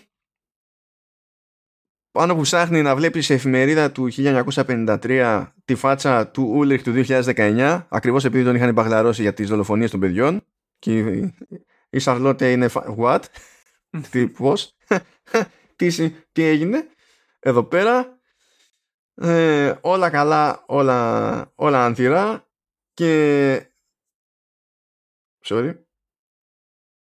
Επόμενο πέρασμα είναι στο 1986 όπου κάνουν εκεί πέρα τις μηχανογραφίες του Νόα και Χέλγκε γιατί λέει ο επόμενος που πρέπει να αρπάξουμε είναι ο Γιώνας και ο Γιώνας είναι ένας είναι ο, του 2019 δεν υπάρχει άλλος Ναι, ναι. έτσι, ξέρουν πολύ καλά για ποιον μιλάνε και τον περιμένουν το 1986 που έχει τη φανή ιδέα να επιστρέψει εκεί ο Γιώνας, τον αραπάζουν, τον χώνουν στο δωματιάκι με την καρέκλα για να τον χρησιμοποιήσουν. Και εκεί σκάει έξω από το δωματιάκι ο Stranger, ο οποίος είναι ο μεγαλύτερος εαυτός του Γιώνας. Είναι ο Γιώνας από το μέλλον. Μμμ. Ich bin du. Και εκεί συνειδητοποιούμε ότι δεδομένου ότι το πιο ας το πούμε μελλοντικό ε, σημείο στο οποίο είχαμε φτάσει ήταν το 2019 και ο Γιώνας είναι το 2019 ότι μάλλον, μάλλον ο πρώην Stranger ε, είναι από 33 χρόνια παρακάτω οπότε μάλλον 2052 αν και αυτό δεν διευκρινίζεται ποτέ τουλάχιστον στο πρώτη, στην πρώτη σεζόν. Συνεχίζουμε και δίνουμε πόνο με φιλοσοφία από τον Νόα ότι υπάρχει το ταξίδι στο χρόνο και η, ε, μάχεται το, το φως με το σκοτάδι για τον έλεγχο του ταξιδιού στο χρόνο. Ε, και παρότι εμείς κάνουμε πράγματα που φαίνονται βάναυσα εμείς είμαστε με το, με το φως. Έχει ξεφύγει το άτομο απλά γενικά εντάξει ε, και βλέπουμε να δίνει τη, το, το βιβλιαράκι του που δεν είναι καν βίβλος στην ουσία είναι ένα τευτέρι με τις αλληλεπιδράσεις των διαφόρων γεγονότων και το πώς επηρεάζουν τα timelines και τέτοια πηγαίνει και το δίνει στον Μπάρτο, στον φίλο του Γιώνας. Και εκεί επιστρέφουμε πάλι στον Γιώνας, βλέπουμε ότι χρησιμοποιεί ο, ο, ο μεγάλος Γιώνας τέλος πάντων τη, τη μηχανή για να διαλύσει το πόρταλ. Αρχίζει δημιουργείται ένας στόλος εκεί πέρα πάνω από το Vinden, τρεμοπαίζει το Up and γίνεται, γίνεται χαμούλης. Εμφανίζεται και μία πύλη στο δωμάτιο που είναι ο, ο Γιώνας, ο, ο νεαρός, ο έφηβος. Ανοίγει μία πύλη στο 1953 και αντικρίζει τον Χέλγε του 1953. Κάτι γίνεται εκεί λίγο αδιευκρίνιστο. Ο Χέλγε καταλήγει σε αυτό το δωμάτιο και ο Γιώνας καταλήγει σε ένα για την ώρα προσδιορίστο μέλλον όπου το Vinden ε, είναι αποκλεισμένη ζώνη επειδή κάτι έχει γίνει με πυρηνικά. Τώρα έσκασε το εργοστάσιο ρίξανε πυρηνικά δεν διευκρινίζεται. Αναπνέει εκεί πέρα τη ραδιενεργό στάχτη. Παίρνει γεμάτες αναπνοές ο Γιώνας γιατί δεν έχει συνειδητοποιήσει τι παίζει. Και σκάει ένα γκρουπ από περίπου μασκοφόρους σε αυτό το μεταποκαλυπτικό περιβάλλον τον αρπάζουν, του ρίχνουν μία με το κοντάκι στη μάπα και του λένε Welcome to the future. How nice. Πρώτα απ' όλα θέλω, θέλω να μου πεις Σταύρο ναι. γιατί πραγματικά με, με, με πόνεσαν τα περάσματα που χρειάστηκε να κάνω σημειώσεις μου για να καταλήξω σε αυτά και ακόμη και τώρα σε πραγματικό χρόνο καθώς πέρναγα έκανα αυτή την περατσάδα πάλι έκοβα πράγματα ναι. σε πραγματικό χρόνο αν σου μένει εντύπωση ότι υπάρχει ελπίδα με, το, με τα σημεία στα οποία εστίασα τουλάχιστον. Γιατί πραγματικά... Ε, θα σου πω τι γίνεται. Αν ε, είχες δει όλη τη σειρά όπως την είδα εγώ, θα είχες προσθέσει άλλα πράγματα και θα είχες αφαιρέσει άλλα. Εντάξει. Αυτό... Ναι, αυτό. Δηλαδή θα υπήρχε... Αν κάναμε ακριβώς το, πώς να σου πω, αν το κάνεις πάλι, δεν σου πω αν το έκανα, αν το είχες δει και το ξανά κάνεις εσύ θα ήταν τελείως διαφορετικά. Ε, Εντάξει, το πιστεύω. Ναι. Ε, είναι πολύ δύσκολη σειρά. Είναι πολύ δύσκολη σειρά. Είναι δύσκολη σειρά να την ε, ακολουθήσεις. Και είναι ωραία διότι έχει πολύ συγκεκριμένους κανόνες με, με τον τρόπο με τον οποίο λειτουργεί όλος αυτός ο κύκλος, το ταξίδι στο χρόνο, οι περιορισμοί κτλ. Και δεν μπαίνει ποτέ στη διαδικασία να σου τους πει. Είναι, είναι πολύ συγκεκριμένος ο τρόπος με τον οποίο είναι το show and don't tell. Είναι αυτό. Αυτή Καλά, δεν νομίζω ότι ποτέ. Δηλαδή, απλά νομίζω ότι όταν πάει και σου εξηγεί κάποια πράγματα, ειδικά στις συζητήσεις του, του αγνώστου υποτίθεται, του, του μεγάλου Γιώνας, με τον ορολογοποιό. Ε, αυτά που σου λέει είναι to the point. Απλά δεν πηγαίνει να στα συνδέσει, δεν είναι με τη λογική τώρα κάτι έγινε στη σειρά και πετάγεται κάποιος ε, με μια αφορμή random και σου εξηγεί αυτό έγινε έτσι για αυτό και για αυτό το λόγο. Αλλά δεν, δεν νομίζω ότι δεν κάνει καμία προσπάθεια να σου πει για τις ιδιοτροπίες και τα αναπόφευκτα παράδοξα ας πούμε του ταξιδιού στο, στο χρόνο. Mm. Ε, Εμένα μου άρεσε πάντως ως προς αυτό το κομμάτι πάρα πολύ ότι πραγματικά αντιμετωπίζουν το ταξίδι τους στο χρόνο ε, ως θεωρητικό μεν αλλά επιστημονικού επίπεδου πρόβλημα και φιλοσοφικού επίπεδου πρόβλημα δεν, το, δεν πιάνουν το ταξίδι στο χρόνο ε, και το έχουν σαν αφορμή για να αρχίσουν μετά να λένε και να κάνουν παπάντζες. Ναι. Δεν είναι ότι, α, εφόσον τώρα έχουμε το εργαλείο και το περιθώριο να ταξιδούμε στον χρόνο, θα κάνουμε αυτό, αυτό και αυτό. Ε, ίσα ίσα που όλο, ό, όλη η σειρά, δηλαδή, όλη η σειρά, όλη η σεζόν, ας πω τώρα, δεν ξέρω τι γίνεται παραπέρα στις άλλες δύο, ε, είναι, είναι στημένη για να σου δώσει την εντύπωση ότι η δυνατότητα για ταξίδι στον χρόνο, ε, ακόμα και αν δεν ε, είναι στα χέρια κάποιου ο οποίος είναι ξεκάθαρα επικίνδυνος Ακόμη δηλαδή και αν συμβαίνει σχεδόν κατά τύχη σε μια τέτοια μικρή κοινωνία, ε, είναι απίστευτα επικίνδυνη υπόθεση.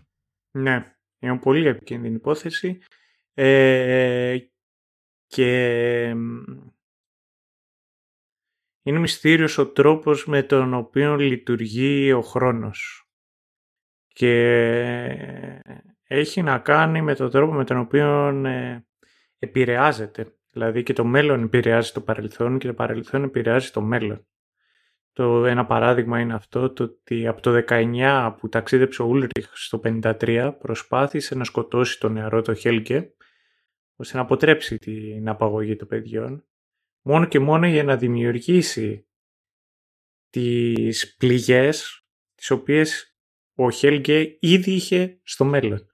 Ακριβώς. Και στην ουσία να διαμορφώσει τον Χέλγκε στο άτομο εκείνο που θα ήταν πιο επιρρεπές στις παπάντζες του Νόα και να μπλέξει σε αυτή τη διαδικασία. Ακριβώς. Που αυτό τελειώνει τουλάχιστον αυτός ο κύκλος και δεν το έχει συνειδητοποιήσει επαρκώς νομίζω ο Ούλριχ και ήδη έχει χάσει το μυαλό, έχει φρικάρει τελείως. Όταν, όταν κάνει αυτό sink in, έτσι ξανασχοληθεί παρακάτω, νομίζω ότι αυτός δεν πρόκειται να ξαναφύγει από κανένα τρελάδικο. Θα μου ναι, πάντα. Ναι, ναι. Ε, και μετά έχει και ενδιαφέρον κιόλας το πώς ο, ο Stranger ε, ουσιαστικά επεμβαίνει στο Γιώνας ε, με το να τον αποτρέψει να πάρει το Μίκελ το 86 και να τον επιστρέψει στο 19. Και έχει ενδιαφέρον διότι θα πρέπει να θυμάται αυτή τη συνομιλία. Τα λόγια τα οποία λέει εκείνη την ώρα είναι τα λόγια τα οποία είχε ακούσει. Ναι, που το ίδιο ισχύει και το λέει κιόλας όταν το βρίσκει φυλακισμένο τον μικρό στο, στο δωμάτιο με την καρέκλα που του λέει ότι εγώ ήδη έχω κάνει αυτή τη συζήτηση απλά την προηγούμενη φορά που θυμάμαι εγώ ήμουνα στη θέση σου, ήμουν από μέσα. Δηλαδή μου τα έλεγα. Κάπως, ναι, ναι, ναι. Ε, καλά και απ' την άλλη έχει και συμφέρον ο μεγαλύτερος Γιώνας από την άποψη ότι εκείνος έχει επιστρέψει το 2019 ε, με μια συγκεκριμένη αποστολή και αν έπαιρνε τον Μίκελ ο, ο νεαρός Γιώνας τότε θα εξαφανιζόταν και ο μεγάλος Γιώνας οπότε δεν θα μπορούσε να κάνει τίποτα σε αυτή την περίπτωση. Ε, τώρα σε αυτό το στάδιο τουλάχιστον δεν φαίνεται ποια είναι η πραγματική πρόθεση της κάθε ας το πούμε αντιμαχόμενης πλευράς που προσπαθεί να να, να πάρει τον έλεγχο τέλος πάντων του ταξιδιού στο χρόνο. Ε, έχω όμως μια εντύπωση έτσι λίγο περίεργη ο Νόα λέει σε πολλές περιπτώσεις ότι πρέπει όλα να εξελιχθούν έτσι όπως ήταν να εξελιχθούν έτσι κι αλλιώς ναι και κάποια μπρος πίσω που, που έχουν γίνει ε, στο, στο χρόνο δεν έχουν γίνει επειδή τα έστησε ο Νόα ας πούμε με τον Χέλγκε. Δηλαδή η επιστροφή του Μίκελ δεν έγινε επειδή κάποιος απήγαγε τον Μίκελ. Απλά ήταν παιχνίδι της τύχης, ας το πούμε έτσι. Η επιστροφή του Ούλριχ στο 1953 ε, ήταν, δηλαδή μπορεί να μην συνειδητοποιούσε ότι εκείνη, σε εκείνη τη διχάλα εκείνος έκανε αριστερά και έβγαινε 1953, εντάξει, αλλά ήταν μια επιλογή δική του πάλι. Δεν, δηλαδή θέλω να πω, δεν τον πήρε κάποιος και τον φύτεψε. Ήταν δική του ως ενέργεια. Και έχω την εντύπωση ότι όταν μπαίνεις στη διαδικασία, άμα, άμα μπεις και δεις ποιους στοχεύει ο, ο Νοά, τουλάχιστον από τα παιδιά κτλ., έχω την εντύπωση ότι στοχεύει εκεί ε, που ξέρει ότι στο 2019 και το 1986 ισχύουν πράγματα επειδή ξεκίνησαν οι αλλοιώσεις από ένα σημείο του παρελθόντος και έπειτα και ότι σκοτώνοντας αβ γ προσπαθεί να κρατήσει το timeline στην αρχική του μορφή. Το οποίο είναι ουσιαστικά για να δημιουργήσει ένα time machine.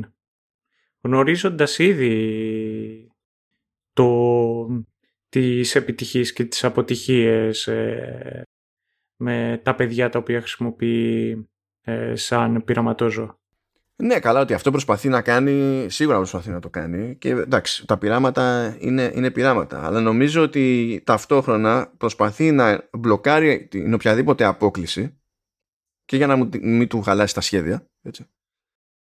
Ε, και αυτό είναι μια πολύ μυστήρια σκέψη από την άποψη ότι μπαίνει στη διαδικασία όλη, όλη η σειρά να σου δείξει ότι και πολλές φορές γίνονται και ξεκάθαρα φιλοσοφικές συζητήσεις μέσα στην ίδια τη σειρά με τον ολογοποιό και τον όποιον έχει εκεί πέρα πρόχειρο ε, για το κατά πόσο έχουμε να κάνουμε στην τελική με, με ελεύθερη βούληση, ανθρώπινες επιλογές κτλ. Και για να στο πετάξει αυτό πάνω απ' όλα, να στο φυτέψει στο μυαλό, ε, τουλάχιστον σε αυτή τη σεζόν, ε, το story χρησιμοποιεί τον Ούλριχ για να το δείξει αυτό το πράγμα. Γιατί πραγματικά βλέπεις ότι κάτι στραβό που έκανε στο σήμα του Ούλριχ ε, δηλαδή χωρίς αυτό το στραβό χίλια πράγματα απλά δεν θα δεν ήταν εφικτά προχωρώντας. Δηλαδή χωρίς την επιστροφή του Ούλριχ το 1953 δεν υπάρχει η μηχανή του χρόνου που παίρνει καβάτζα από το μέλλον ο, με, ο μεγάλος Γιώνας για να επιστρέψει να γυρίσει το, να σιώσει το οτιδήποτε ξέρω εγώ. Και αυτό είναι, αυτή είναι μία από τις αποκλήσεις για τις επιπτώσεις, τα παράδοξα ανάλογα με, τη, με την περίπτωση. Και ταυτόχρονα βλέπεις τον Νόα για την Κλαούντια δεν ξέρω γιατί η Κλαούντια δεν κάνει πολλές δηλώσεις για να δω και καλά τι νοοτροπία έχει για το θέμα.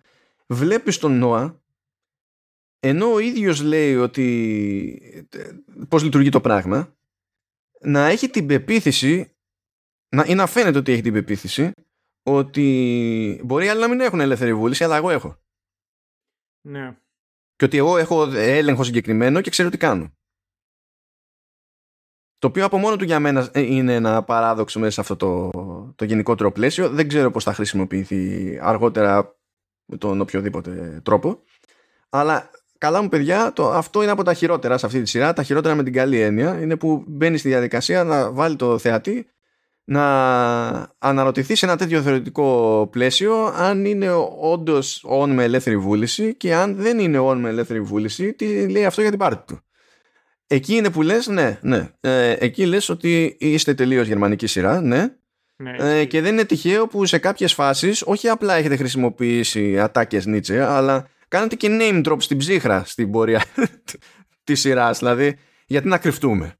Ας πούμε, ας το ξεφουρνήσουμε, ας πούμε Νίτσε, ξέρω εγώ, εδώ πέρα. Πάρτα όλα. Ναι, ισχύει και έχει μεγάλο ενδιαφέρον ε, να μπούμε μέσα σε όλη αυτή τη ε, διαδικασία και να κάτσουμε να το σκεφτούμε διότι ουσιαστικά φαίνεται να είναι και κάτι το δετερμινιστικό σε ένα σημείο. Δηλαδή, όσο και να προσπαθείς να φύγεις ε, από το μέλλον, από το, αυτό το οποίο έχει, είναι να συμβεί και πρέπει να συμβεί και τα λοιπά και τα λοιπά, το πιο ότι στο τέλος το αποτέλεσμα μπορεί να ήρθε αυτό το αποτέλεσμα επειδή προσπάθησες να το αποτρέψεις. Δηλαδή ότι το αποτέλεσμα ήδη θα υπάρξει και η προσπάθειά σου είτε είναι υπέρ του είτε είναι κατά του θα, θα φέρει ακριβώς στο τέλος το, το ίδιο προϊόν. Ναι, γιατί είναι, είναι στην ουσία σαν, το, σαν σε κοσμικό επίπεδο το timeline να έχει έτσι κι αλλιώς συνυπολογίσει την πρόθεσή σου. Δηλαδή Mm. Μπορείς να πεις πιστεύω ότι υπάρχει μεν ελεύθερη βούληση αλλά αυτή η ελεύθερη βούληση έχει όντως υπολογιστεί και έχει την επιρροή που θα έχει στο timeline γιατί αυτή η βούληση οδηγεί σε συγκεκριμένες πράξεις που τις κάνει συνειδητά και ταυτόχρονα μπορείς να πεις ότι ε, ε, αυτό δεν σημαίνει από μόνο του ότι έχεις ελεύθερη βούληση διότι μπορεί να διαμορφώθηκε ως άτομο να έχεις αυτή ε, αυτή τη σκέψη και να κάνεις αυτή την επιλογή από όλες τις υπόλοιπες συνθήκες οι οποίες όλες οι υπόλοιπες συνθήκες έχουν επηρεαστεί αναλόγως και τα λοιπά. Και εκεί πέρα είναι, ε, είναι το παράδοξο του παραδόξου πεθαίνεις μέσα, δεν βγαίνεις ποτέ από αυτή την τρύπα. Ναι, ναι. Και είναι όλα πάρα πολύ ωραία.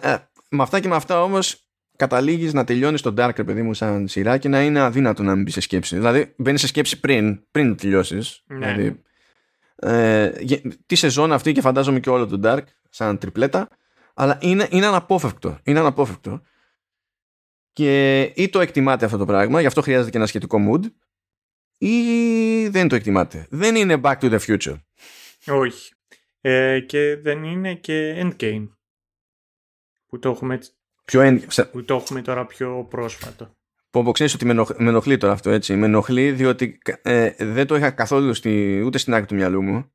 Ταυτόχρονα ξέρω γιατί το λες, βγάζεις νόημα το ότι το λες. Μετά θυμάμαι καπάκι ότι ε, με ενοχλεί όλη η φάση. Έχω λυγίσει με το, με το MCU και παίζουν αντικρουόμενες σκέψεις στο κεφάλι μου τώρα. Δεν έπρεπε. Δηλαδή ήταν... Ε, δεν έπρεπε να παίξει αυτή η λέξη τώρα εδώ πέρα. Ναι, ε, αλλά ναι, δεν είναι endgame. Δεν είναι endgame. Ναι. Ε, ε, για μένα, τουλάχιστον το τρόπο με τον οποίο σου βιώνεις την εμπειρία του Dark, αυτή τη στιγμή έχει δύο ουσιαστικά πρωταγωνιστές. Και αν λέω πρωταγωνιστές δεν εννοώ απαραίτητα τους πιο σημαντικούς χαρακτήρες, αλλά τους δύο που μέσω αυτού, αυτών των δύο, αρχίζεις και αντιλαμβάνεσαι καλύτερα και τους κανόνες και την όλη διαδικασία. Ε, και αυτή είναι ο Γιώνας και ο Ούλριχ. Και έχει μεγάλο ενδιαφέρον για το πώς προσεγγίζουν το ταξίδι στον χρόνο, το πώς προσεγγίζουν και οι δύο το μυστήριο και βάσει των, της ιδιότητάς τους. Διότι και, και τους δύο τους συνδέει εν τέλει το ίδιο κοινό πρόσωπο που είναι ο Μίκελ, που διαφορετική σχέση έχει ο Ούλριχ με τον Μίκελ και διαφορετική έχει ο, ο Γιώνας με τον Μίκελ και έχει και όλες ενδιαφέρον το πώς ε, αντιδρούν ε, αντιδράει ο ένας όπως θα έπρεπε να αντιδράσει ο άλλος. Δηλαδή ε, παρότι ότι είναι αστυνομικός και, και, και βλέπεις πολλές φορές ότι αυτός ο οποίος θα βάλει κάτω τη λογική και θα κάνει πιο δουλειά detective είναι ο γιωνας από ότι είναι ο Ούλριχ. Και σίγουρα δεν έγινε κατά λάθος.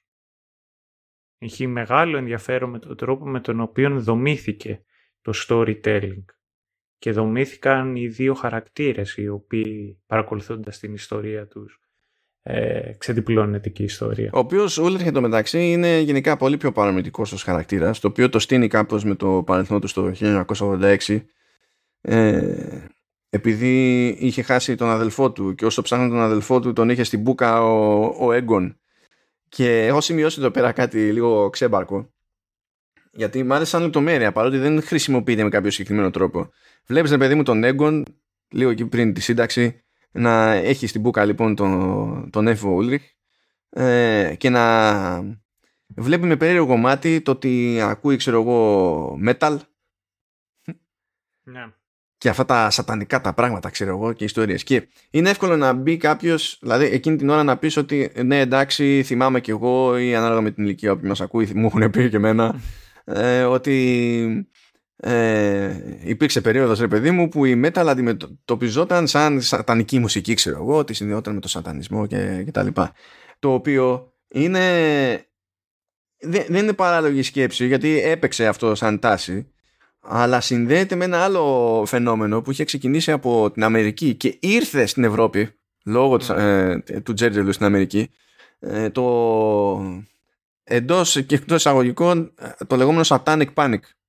Ναι, ναι το, το οποίο σαν, σαν θεωρία και σαν ρεύμα για εξήγηση διαφόρων πραγμάτων τέλος πάντων λανθασμένη εξήγηση προφανώς ε, είχε ξεκινήσει νωρίτερα χάρη σε ε, κατά δολοφόνους και τις αιτιάσεις που δίναν οι ίδιοι για το γιατί είχε γίνει όλη αυτή η φάση. Και, στη... και είμαστε σε, μια περίοδο ε, ειδικά 60s, 70s και τέτοια στην Αμερική με hippies και τα λοιπά που ε, προέκυταν διάφορα ρεύματα και έτσι ήταν πιο εύκολο, ήταν πιο πρόσφορο το έδαφος εκεί για τα λεγόμενα cults. Ναι. Και κάποιοι απλά ήταν ανεύθυνοι, κάποιοι ξεφεύγανε, κάποιοι δεν ξέρω και εγώ τι και ε, το, ας πούμε ότι το γυρίσανε και στο σατανισμό που έτσι φανταζόντουσαν οι ίδιοι ε, και μπλέκουμε εκεί με ιστορίες όπως του, του Manson, του Son of Sam και δεν ξέρω και εγώ τι και όλα αυτά ήρθανε και ψηλοδέσανε και είχαν μια επιρροή το ένα ε, γεγονός επηρέαζε το, το άλλο και έτσι προέκυψε ρεύμα και το Satanic Panic σαν φάση αναφέρεται τόσο σε φαινόμενο όσο και σε περίοδο στα, στην Αμερικανική κοινωνία και στα Αμερικανικά μίντια που μετά μεταλαμπαδεύτηκε και εδώ γύρω.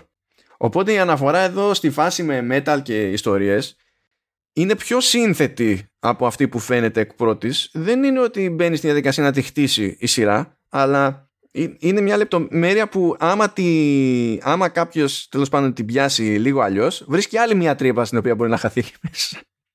Ε, και νομίζω ότι αυτό θα είναι κάτι πολύ πιο γνώριμο για τους ίδιους τους Γερμανούς τους θέατες. Κατά πάσα πιθανότητα. Από ότι είναι για μας. Ε, Τώρα για να κάνω ένα throwback στο προηγούμενο επεισόδιο μας, το Good Omens, έχει ενδιαφέρον για το πώς ε, ακόμα και ο Γκέιμαν είχε προσπαθήσει μαζί με τον Πράτσετ να, να μπει σε burning list το βιβλίο του Good Omens γιατί αυτό πάντα προωθούσε τις πωλήσεις. Και αυτό ήταν ε, διότι θεωρούταν ε, σατανικό και αυτό το βιβλίο, το Good Omens. Ναι καλά αυτά ε, εκεί είχε φτάσει σε ένα level βλακείας η κοινή γνώμη που, που λένε που αν είχε οποιαδήποτε αναφορά σε σατανά ακόμη και αν τον είχε για καρτούν ναι, ναι. ή δεν ξέρω και εγώ τι ας πούμε ήταν κατευθείαν σατανικό κτλ. Ναι αυτό έκανε χρειάστηκε δεκαετίες για να ξεθυμάνει αυτό το, το πράγμα έδινε, έδινε, έδινε, έδινε Νομίζω ότι ακόμα δεν έχει ξεθυμάνει. Τέλος πάντων, γιατί εκεί θα χαθούμε σε κάποια στιγμή. Εγώ τουλάχιστον έχω πω μια τελευταία τάκα. Έχει πολύ γέλιο που έχω ένα γνωστό, ο οποίος είχε πει ότι ξέρεις κάτι, εγώ είμαι άθεος. Και είχε πεταχτεί εκεί μια γιαγιά και είχε πει δηλαδή, ε, εσύ τι κάνεις, το ξέρεις το σατανά. Και λέει αυτός, όχι, ούτε ο σατανάς ε, υπάρχει.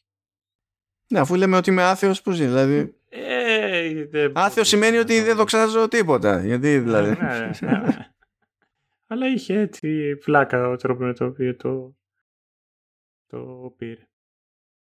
Ε, κάπου είχαμε βάλει τέλος πάντων έναν ε, αστερίσκο ε, για το festering wound και να σου πω την αλήθεια πέρα από το ότι πάντα είχε ενδιαφέρον να ακούς ε, εκνευνισμένους Γερμανούς να μιλάνε γερμανικά ε, ε, επειδή έχω και εγώ σκέψεις ε, επί του θέματος. Για πες εσύ πρώτα αυτά τα οποία έχεις κατά νου. Κοίταξε, πρώτα υπάρχει το συνωμοσιολογικό, διότι όταν βλέπεις δύο διαφορετικούς χαρακτήρες σε, υπό διαφορετικές συνθήκες σε άλλες χρονικές στιγμές να λένε το ίδιο πράγμα αυτολεξί, λες ε, οι σεναριογράφοι, οι δημιουργοί κτλ. δεν μπορεί, κάτι, κάτι θέλουν να κάνουν εδώ. Και δεν έχω ιδέα τι είναι. Και ακόμη και αν όντως κάνουν κάτι παραπέρα, δεν το ξέρω κλείνοντας την πρώτη σεζόν. Οπότε ξέρεις, μένεις με την κάψα, ρε παιδί μου, για το, για το κομμάτι αυτό. Αλλά αν έπρεπε να πω ότι εμένα και καλά κάτι μου θυμίζει ή συνδέεται λίγο με τις πετριές τις δικές μου είναι ότι με ένα πολύ πιο απλό τρόπο και σε πιο θεωρητικό επίπεδο είναι που μου θύμισε εκείνο που προσπαθούσε να πει κάτι παρόμοιο τέλος πάντων ε, ο αρχιτέκτονας στον Νίο στο, στο Matrix που έλεγε τέλος πάντων ότι ε, περιέγραφε το Matrix και κατ' επέκταση την πραγματικότητα κατά μία έννοια ως ένα feedback loop με τη λογική ότι είναι ένας αλγόριθμος βγάζει κάτι, βγάζει ένα output το οποίο είναι μετά το αμέσως επόμενο input και όταν υπάρχει κάποιο, κάπου μια απόκληση σιγά σιγά αυτή μεγαλώνει, μεγαλώνει, μεγαλώνει και το σύστημα προσπαθεί να, τη, να κρατήσει τα πόσικα οπότε δημιουργεί μια άλλη ανομαλία τέλος πάντων που να ακυρώνει τη, την πρώτη. Και επειδή έχουμε να κάνουμε με ένα τέτοιο μέρος τέλος πάντων που όλοι γνωρίζονται μεταξύ τους και το πράγμα είναι δύσκολο να αποφευχθεί, δεν ξέρω, δηλαδή υποψιάζομαι ότι στην πρώτη περίπτωση εκεί που τα λέει η Καταρίνα στο, ε, τηλεφωνικά στο, στη ραδιοφωνική εκπομπή ότι τα λέει κυρίως επειδή τα έχει πάρει κρανίο. Ναι. Αλλά όταν επαναλαμβάνει ε, αυτές τις κουβέντες στο, στον λογοποιό ο μεγαλύτερος σε ηλικία Γιώνας ότι εκείνος το αντιλαμβάνεται πιο κοσμικά τέλος πάντων, ότι το θέτει στο πλαίσιο του, του, ταξιδιού στο χρόνο και το πώς τέλος πάντων αυτό επηρεάζει τα διαφορετικά timelines. Αλλά δεν το ξέρω, δηλαδή ελπίζω να μου λύνεται αυτή η απορία παρακάτω. Δηλαδή όταν θα πάμε στον ναι, επόμενο ναι, κύκλο ναι. και Ε, κοιτάξτε, ε, το, δεν το είχα σκεφτεί εγώ όταν το βλέπω αυτό το τελευταίο το οποίο είπες. Για μένα το Festering Woods και το πώς ε, φταίει ένας τόπος σε, σε, μια επαρχία κτλ. Εμένα μου θυμίζει άλλα πράγματα, διότι και εγώ έχω μεγαλώσει στην επαρχία και αυτό το οποίο συμβαίνει πολλές φορές σε, κλειστά, σε κλειστές κοινωνίες είναι ότι γίνονται πράγματα τέλος πάντων με... και υπάρχει κάλυψη και συνενοχή με αυτόν τον τρόπο. Ε, και, και στρουθοκαμιλισμός και πολλά πράγματα. Δηλαδή είναι μέρος του να μένεις μέσα στην επαρχία, το να γνωρίζεις τα πράγματα, να γνωρίζεις τις καταστάσεις. Αλλά ταυτόχρονα να γυρίζεις και την πλάτη σου. Ε, ε από το πιο απλό πράγμα να σου πω εδώ, είναι διαφορετικά να έχεις μια εξωγαμία σχέση στην πόλη. Διαφορετικό στην επαρχία. Γιατί έχεις και άλλη σχέση με τους ανθρώπους, με, τους, με, με, το, με τη σύζυγο ή με το σύζυμο του τον εξαπατημένο. Τελείως διαφορετική αυτή η κατάσταση. Ή αν γίνει κάτι άσχημο ή συμπεριφερθεί κάποιος άσχημα. Και υπάρχει συγκάλυψη πάρα πολλές φορές. Και αυτό το Festering Woods είναι κάτι το οποίο εμένα προσωπικά μου θύμισε. Αυτό το ξέσπασμα της Καταρίνα. Και ο, ο Γιώνας το ότι κάθεται και το ξανασυζητά και τα λοιπά έχει να κάνει πάλι για μένα με τον ίδιο τρόπο σκέψης έχει να κάνει με, το, με την ανικανότητα που έχουν αυτοί οι άνθρωποι να αλλάξουν αυτή την κατάσταση. Γιατί δεν λέει απλά ότι είναι ένα γούντ, ότι είναι μια πληγή. Είναι μια μολυσμένη, άρρωστη πληγή, η οποία δεν σώζεται. Τουλάχιστον έτσι το... Μόνο, μόνο κόβεται. Ναι, το ναι, πράγμα, μόνο ότι κόβεται. ναι. Μόνο, μόνο, μόνο έτσι. Τουλάχιστον εγώ έτσι το είχα κατά νου. Ε, Ναι, όχι. Δεν έχω θέμα. Μου βγάζει νόημα όλο αυτό. Οπότε, οκ. Απλά σκαλώνω, ξέρεις, με το αυτολεξί. Λέω, Ναι, δεν, δεν ναι, μπορεί. ναι. Δηλαδή, πρέπει να υπάρχει μια σκοπιμότητα από πίσω. Και τελικά, ξέρω εγώ, δεν θα υπάρχει και θα, δεν θα ξενερώσω. Απλά θα πω, ρε φίλε, γιατί με έπαιξες έτσι, ας πούμε. αυτό. Ε, έχει γε- γενικότερα έχει τέ- τέτοια, έχει ωραίες ατάκες το Dark. Δηλαδή και, α, και αυτό είναι ένα από το κλασικό παράδειγμα.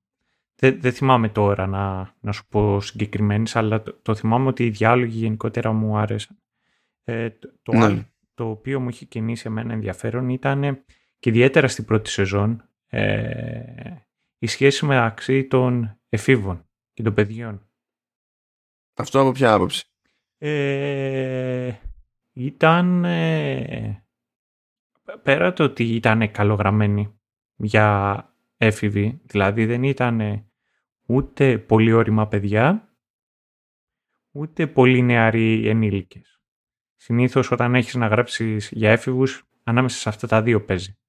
Ήταν έφηβοι έφηβοι, με τα, με τα γκομενικά τους, με τα παραίστικα. Ε, νομίζω ότι αποδόθηκαν καλά οι, οι έρωτες και το, το πώς δημιουργείται τριβή το ένα και το άλλο. Και μ, α, πέρα από αυτό το, το τρίγωνο, τέλος πάντων, άσε το τρίγωνο, παρά θα, θα, θα το πιάσω πάλι. Ε, πέρα από το, τη σχέση που έχει ο, ο Γιώνας με, με την Μάρτα, του- τουλάχιστον φαίνεται σαν να είναι κάτι το, πώς να το πω, έτσι όπως το αντιλαμβάνεσαι εκείνη την ηλικία, το ότι θα είναι για πάντα, το ότι το σύμπαν θα συνομωτήσει υπέρ σου, το ότι θα έρθουν οι καταστάσεις και θα είμαστε μαζί και το ένα και το άλλο. Γιατί αν τα βάλουμε κάτω, η Μάρτα είναι η, η θεία του Γιώνας. Ναι, εντάξει. Ούψ. Ούψ.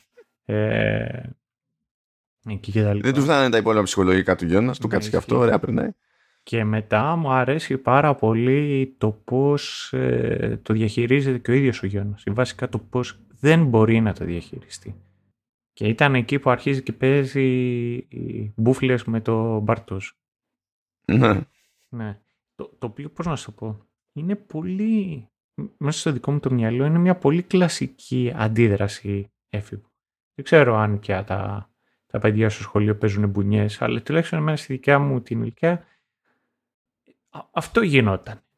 Να, να σε ρωτήσω λίγο κάτι σε αυτό το, το πλαίσιο. Ναι. Με, αυ, με βάση αυτά που λες, ρε παιδί μου, για τις διαπροσωπικές σχέσεις στο- μεταξύ των εφήβων.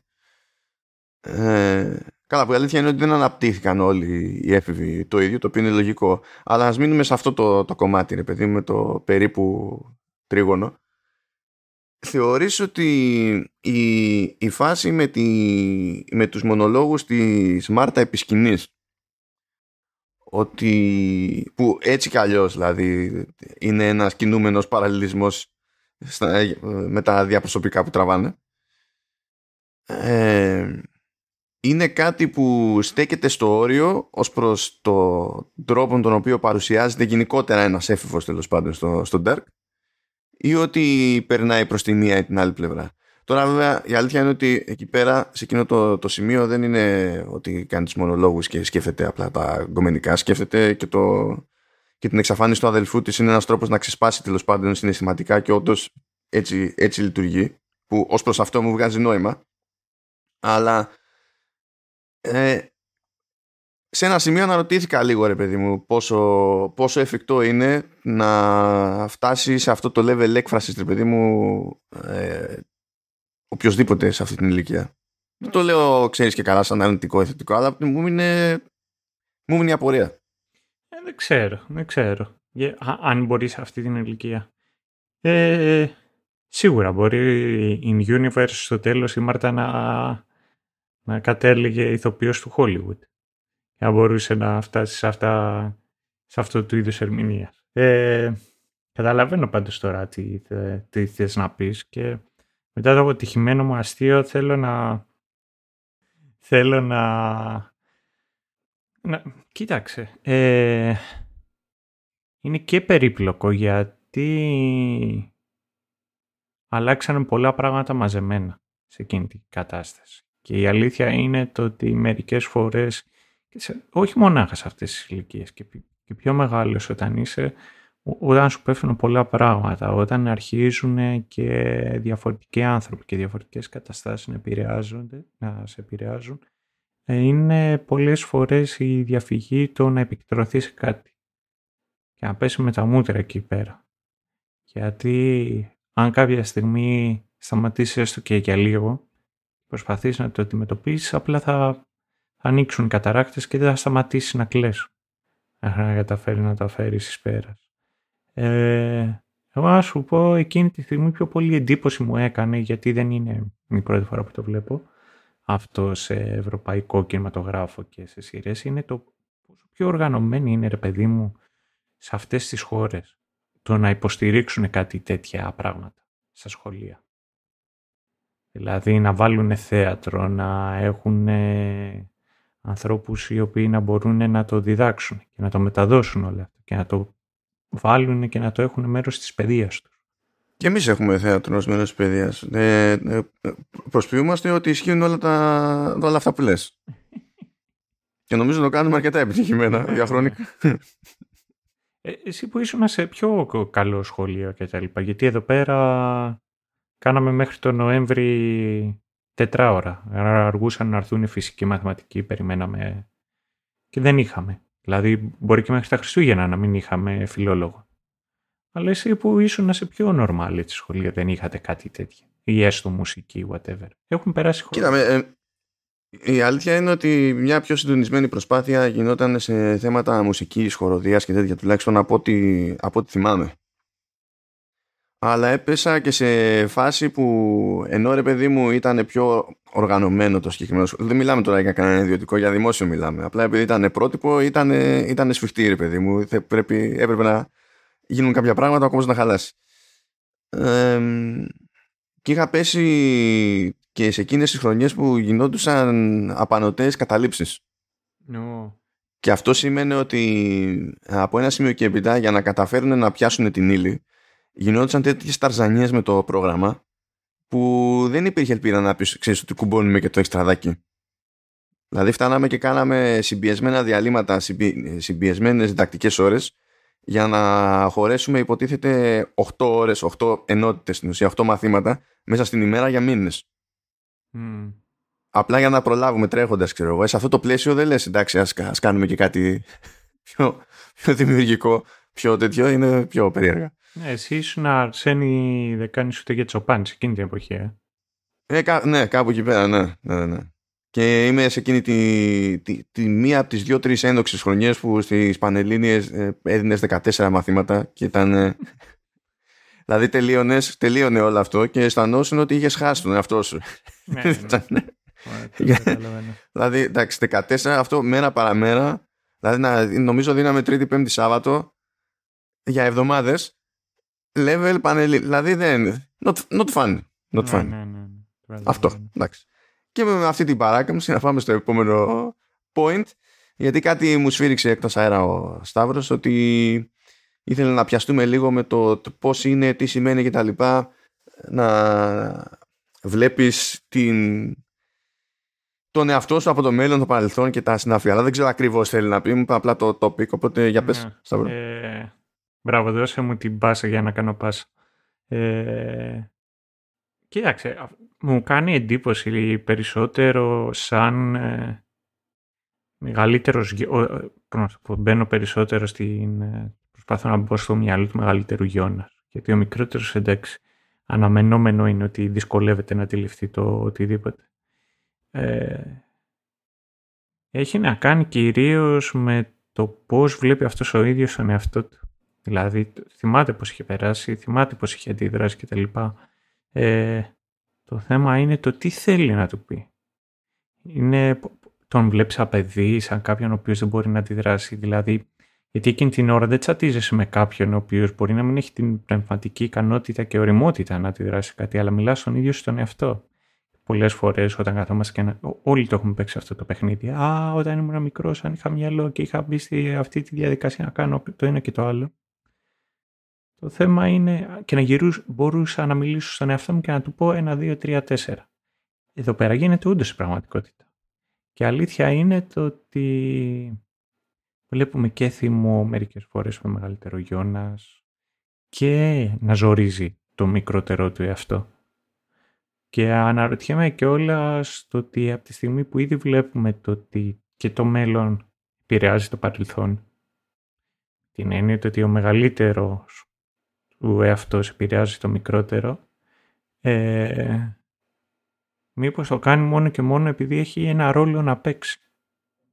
Ώστε με αυτά τα οποία να του πει να τον εφέρουν στην πορεία στην οποία βρίσκεται, ώστε να μπορέσει ο ίδιος να πει αυτό το οποίο έχει να πει. Εντάξει, ε, κοίτα με δεδομένο βέβαια το ταξίδι στον χρόνο και τα λοιπά. Ξέρω εγώ, είναι συνειδητό αυτό το πράγμα. Είναι κάτι που είναι αναπόφευκτο. Είναι, δεν ξέρω. Ακριβώς επειδή το έχει ζήσει και βλέπεις ότι και στο ε, και όταν τον βλέπει που τον έχουν κλειδαμπαρώσει εκεί πέρα μέσα στο δωμάτιο με, τη... με την περίπου μηχανή του χρόνου που του λένε παιδί μου ότι το... ήμουν στη θέση σου, το έχω ζήσει έτσι και πρέπει να γίνει έτσι ώστε να μην αλλάξω εγώ ο ίδιος. Δηλαδή εκεί έχει το περιθώριο θεωρητικά τώρα έτσι. Ε, έχει περιθώριο να πει ότι θα λειτουργήσω αλλιώς, ακόμα και αν αυτό σημαίνει ότι θα αλλάξω ο ίδιος αλλά δεν το κάνει.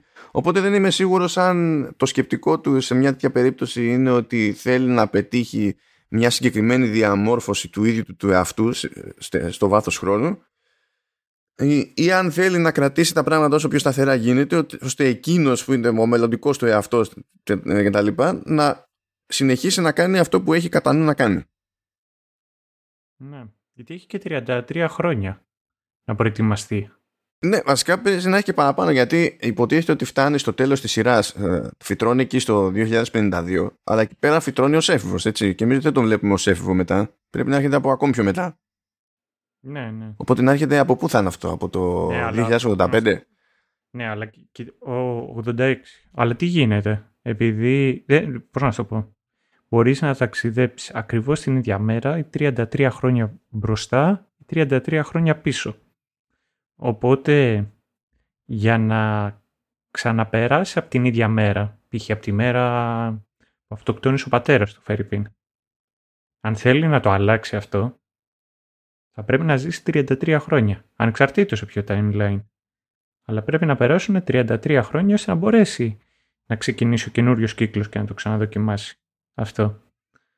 Οπότε σίγουρα έχει και σημασία το τι έκανε όλα αυτά τα χρόνια και σε τι κατάσταση βρίσκεται. Ε, αλλά τέλος πάντων, η ίδια η, η, σειρά θέτει αυτό το ερώτημα. Απλά είναι πιο πολύ με, να το πω, σαν ε, ρητορικό πώς, πώς θα ήταν η, με την ψυχολογία ή με τη στόχο κτλ. Το κάνει. Πάντως σε κάθε περίπτωση ο Γιώνας είναι ένας από τους τρεις χαρακτήρες που ε, έχουν τέλος πάντων πιο συγκεκριμένη εικόνα για το τι παίζει εκεί μέσα. Δηλαδή είναι ο, ο Γιώνας, είναι ο Νόα και είναι και από ό,τι φαίνεται η, η Κλάουντια. Ναι, η Κλάουντια, ναι. Μέχρι, μέχρι, όλοι οι υπόλοιποι ακόμη και όταν μαθαίνουν κάποια πράγματα, μαθαίνουν λίγα πράγματα σε δόσεις και τους τα λένε πιο πολύ επειδή εξυπηρετεί να τους τα πούνε παρά για κάποιον άλλο λόγο σε τέτοια περίπτωση το οποίο τέλος πάντων με βολεύει σαν θέμα συζήτησης έτσι όπως το, το έπιασες. Ε, για ένα γενικότερο για μια γενικότερη θεματική που παίζει έτσι κι αλλιώς ας πούμε όταν καταπιάνεται κάποιος με, με ταξίδι στον χρόνο τη, τη σχέση αιτίου αιτιατού που λέμε ότι τέλος πάντων τι έκανα εδώ, τι προκάλεσε αυτό και τα λοιπά. Που προφανώς σε, ένα, σε μια ιστορία με, τα, με ταξίδι στον χρόνο είναι πολύ πιο πολύπλοκη ιστορία, υπόθεση τέλος πάντων. Αλλά αυτό που έπιασα τον εαυτό μου να σκέφτεται από ένα σημείο και έπειτα είναι ότι σχεδόν οποιαδήποτε ιστορία με ταξίδι στον χρόνο παίζει να είναι η πιο, η πιο καλή και ενδεχομένως η πιο δυνατή και βαριά ευκαιρία να δείξεις ας πούμε ή να θυμίσεις στο, στον θεατή οτιδήποτε ε, ακριβώς τι σημασία και τι ευθύνη μπορεί να έχει οποιαδήποτε επιλογή κάνεις για οπουδήποτε. Διότι στην πραγματική ζωή που ο χρόνος είναι γραμμικός και τα λοιπά ή τέλος πάντων έτσι λέμε δεν ξέρω ε, είναι πολύ πιο δύσκολο να παρατηρήσεις τις όποιες επιπτώσεις από την κάθε σου πράξη. Ενώ εδώ είσαι σε ένα κόσμο που μπορείς, υπάρχει τεχνικά τρόπος ρε παιδί μου να το παρατηρήσεις αυτό το πράγμα. Άρα έρχεται κάθε επιλογή με μια κατ' εμέ έτσι δυσανάλογα ας το πούμε για τα δεδομένα της δικής μας πραγματικότητας ευθύνη σε κάθε περίπτωση και αυτό από μόνο του για μένα είναι ενδιαφέρον και από την πλευρά των χαρακτήρων, διότι πρέπει με κάποιο τρόπο να αντιμετωπίσουν και να διαχειριστούν αυτό το βάρος. Αλλά και εκτός της ιστορίας, νομίζω ότι είναι ένα εργαλείο, όπως είπα, για να δείξει και να πει πράγματα ως προς αυτό το κομμάτι στο, στο θεατή. Ένα εργαλείο που μάλλον δεν χρησιμοποιείται αρκετά σοβαρά ή αρκετά συχνά. Μιας και λέγαμε τις προάλλες, τις προάλλες. Πιο νωρίς μου έλεγες μπλα μπλα endgame. Ναι, ναι. Ή που είπα και εγώ σε κάποια φάση ότι ναι, καλά, εντάξει, δεν μιλάμε για back to the future κτλ. Συνήθως συνήθως είναι περισσότερο plot device. Ναι. Είναι, είναι ένα στοιχείο για να γίνει η φάση πιο fun, να γεννήσει κομικές στιγμές κτλ. Ενώ εδώ είναι η καρδιά του όλου. Ισχύει με μια διαφορά ότι στο Back to the Future και τα λοιπά ο χαρακτήρας μπορεί να δει τι θέλει, να πράξει ένα λόγος, να συνειδητοποιήσει το βάρος της επιλογής του και μετά να έχει μια δεύτερη ευκαιρία να το αλλάξει αυτό το οποίο έγινε. Ενώ εδώ πέρα τουλάχιστον έτσι όπως το έχουμε δει, ε, χωρίς να γνωρίζουμε σε αυτό το σημείο αν μπορεί να αλλάξει κάτι, ε, βλέπουμε ότι σε κάποια πράγματα είναι δετερμινιστικό. Δηλαδή είσαι, είναι αναπόφευκτο να γίνουν κάποια πράγματα. Και μερικές φορές είναι, ο ρόλος σου είναι να βρίσκεσαι εκεί για να είσαι σίγουρος ότι αυτό το οποίο είναι να γίνει θα γίνει. Και θυμάμαι τουλάχιστον σε, σε, στα πρώτα επεισόδια ήταν το... είναι μια προσευχή, serenity prayer λέγεται αυτή. Με ένα από τις αγαπημένες μου αυτές τις προσευχές. Που, η οποία λέει God grant me the serenity to accept the things I cannot change, the courage to change the thing I can, and the wisdom to know the difference. Και αυτό... Αυτό το λέει ένα μάτσο φορές ο Πέτρε Ντόπλερ. Και έχει μεγάλο ενδιαφέρον διότι πραγματικά αυτό πρέπει να κάνουν. Δηλαδή κάποια πράγματα πρέπει να τα αλλάξουν, σε κάποια πράγματα πρέπει να πέμβουν ώστε να γίνουν με αυτόν τον τρόπο. Και επειδή για τον ένα με τον άλλον λόγο τον οποίο δεν είμαι 100% σίγουρος ότι γνωρίζω, αλλά έχουμε σε θέματα τέλος πάντων θεολογικής φιλοσοφίας ε, έχουμε μια πιο μικρή απόσταση με με τους προτεστάντες από ό,τι έχουμε τους καθολικούς. Έχει μεγάλο ενδιαφέρον εκεί και η έννοια με το Θεό. Διότι από τα πιο βασικά χαρακτηριστικά ε, χαρακτηριστικές ατάκες οι, οποίοι, οι οποίες θα σου πούνε οι πιο χαρτοκοράδες ορθόδοξοι είναι ότι έχεις την ελευθερία των επιλογών σου. Και αυτό είναι το δώρο που χάρισε ο Θεός. Και αυτό είναι πιο, πιο έντονο σε εμάς και στους προτεστάντες από ότι είναι για παράδειγμα στους καθολικούς ή ε, God's will, ε, will seat. Είναι, είναι πολύ κλασικό αυτό, είναι, είναι θελήμα Θεού. Κάτι το οποίο δεν είναι τόσο έντονο για τους ε, προτεστάντες τουλάχιστον και για μας, τους Ορθοδόξους και γι' αυτό το λόγο Μου είχε κάνει εντύπωση και η ατάκα του Νόα, ότι δεν υπάρχει Θεός. Άρα δεν υπάρχει και καλό κακό. Δεν υπάρχει ελευθερία. Είναι η κατάσταση έτσι όπως είναι. Τουλάχιστον εκείνη τη στιγμή εγώ έτσι το είχα καταλάβει. Οπότε πάνω σε αυτό για να κλείσουμε κιόλας. Πιστεύεις τελικά ότι τουλάχιστον σε αυτό το στάδιο Ναι.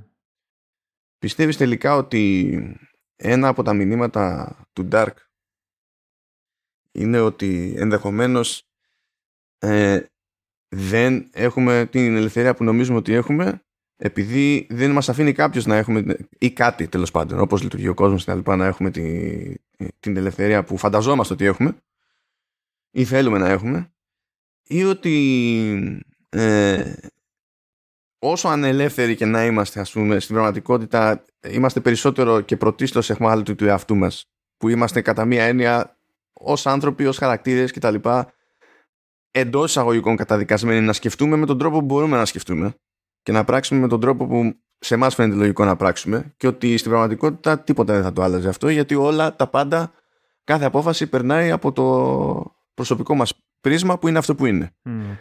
Ε, είναι και τα δύο πολύ ωραία concept. Για μένα το ένα ε, έρχεται μετά το άλλο. Δηλαδή είναι φυσική εξέλιξη το ενός από το άλλο. Νομίζω ότι είναι κύκλος αν κάποιος προσπαθεί να αποφασίσει ποιο από τα δύο ισχύουν. Τουλάχιστον με μένα έχω βρεθεί πολλές φορές να εναλλάσσομαι μεταξύ αυτών των δύο και έχει ενδιαφέρον νομίζω στο Dark διότι σου δείχνει και τα δύο πράγματα και, και τα εξερευνά. Και αυτή είναι η ομορφιά του. Εν τω μεταξύ αυτό το οποίο θυμάμαι έντονα σε, να, να σκέφτομαι στον πρώτο κύκλο είναι το ότι με αυτό το τρόπο ως ένα σημείο είναι απίστευτη είναι απίστευτος ο τρόπος με τον οποίο χρησιμοποιείται το time, το time travel διότι ουσιαστικά οδηγεί την ιστορία σε μια γωνία. Ήτανε, είναι plot device. Πάντα το time travel. Είναι εκεί για να αλλάζουν τα πράγματα. Και εδώ πέρα χρησιμοποιείται πιο πολύ σαν μελέτη για τους ανθρώπους και τους χαρακτήρες. Τουλάχιστον γι' αυτό εμένα μου άρεσε τόσο πολύ το Dark και η πρώτη του σεζόν. Να κάνω ένα τελευταίο σχόλιο και μετά. Ε, αν κάποιος άξιζε, αν ήταν να πάρει σειρά ένα βραβείο, αν κάποιος άξιζε ήταν casting director. Είναι απίστευτο το πόσο πολύ μοιάζουν. Α, ναι, σε αυτό, σε αυτό έχεις δίκιο. Αυτό ήταν ένα σχόλιο που είχα και εγώ κατά νου και το ξέχασα τελείως. Όντως. Δηλαδή, είτε να πούμε με make-up είτε χωρίς make-up, αν και δεν, φαι, δεν έχουν φαινομενικά γίνει καφρίλες σε make-up, όντως στις διαφορετικές ηλικίες που στην ουσία έχεις διαφορετικούς ηθοποιού για το ίδιο άτομο, έχουν κάνει πολύ καλές επιλογές. Δηλαδή, κα, καταλαβαίνεις ε, ότι είναι λογικό να υπάρχει σύνδεση στα, στα άτομα αυτά. Το, το, όντως, όντως, έχεις δίκιο. Ναι, έχεις δίκιο. με, ε, δηλαδή θυμάμαι τη φάση με τη Καταρίνα και λες ρε φίλε δεν δε παίζει. Είναι... Ήταν απίστευτο. Ήταν απίστευτη η ομοιότητα. Αλλά και, το... και η συμπεριφορά, το μάνερισμα. Τέλος πάντων. Ναι, ναι, ναι, ναι. Όχι, πολύ, πολύ καλά, πολύ καλά. Έχεις δίκιο. Και με αυτό αφήνουμε το, την πρώτη σεζόν, παύλα πρώτο κύκλο που κύκλο τον έχει βαφτίσει και η παραγωγή, Mm. έτσι λέει, Cycle One, οπότε να γίνει. Τώρα ανάλογα με το κέφι θα δούμε πότε θα χωρέσουμε επεισόδια για δεύτερη και τρίτη σεζόν γιατί έτσι κι αλλιώς έχουμε αρκετά έτσι, γεμάτο πρόγραμμα για το φθινόπωρο έτσι όπως Mm. τα έχουμε βάλει κάτω και σιγά μην καταφέρουμε να πατήσουμε και ακριβώς το πρόγραμμα όλο και κάτι κουφό θα γίνει και θα πρέπει να το πειράξουμε. Αλλά ναι, it is what it is. Αυτά, Ναι. καλή εκκίνηση σεζόν να έχουμε Σεζόν, ναι. γενικά και αόριστα. Του- Ο- Τα, τα καταφέραμε. ε. Βγάλαμε ολόκληρη σεζόν και μπαίνουμε και σε δεύτερη. Ναι, ναι, ναι. Πάμε, χωνόμαστε. Και η αλήθεια είναι ότι προχωρώντας, βλέπουμε ότι μας ακούει και περισσότερος κόσμος. Οι πρώτοι που απορούμε είμαστε εμείς, να το ξέρετε αυτό. Ναι, αυτό αλλά... ισχύει. Δηλαδή μερικές φορές αναρωτιέμαι αν κάποια στιγμή να κάνουμε ninja edit και να ξαναφτιάξουμε τα, τα πρώτα μας επεισόδια. Α, σε άλλο ένα επεισόδιο ο Σταύρος έχει κάνει προτάσεις που σημαίνουν απλά έξτρα πίκρα για την πάρτι μου μόνο. Ευχαριστώ, Σταύρο. Ευχαριστώ, Σταύρο. Είπα. Κρατήσου Σταύρο, δεν γίνεται να έχεις μια πρόταση τέτοια σε κάθε επεισόδιο. Έτσι, δεν, δεν, δεν είναι ρεαλιστικό. Δεν είναι ρεαλιστικό. Αυτά και τα ξαναλέμε κανονικά σε περίπου δύο εβδομάδες από σήμερα. Χαίρετα τα πλήθη Σταύρο. Ναι, να, να είστε καλά και τα λέμε. Αντίο. Τσάου.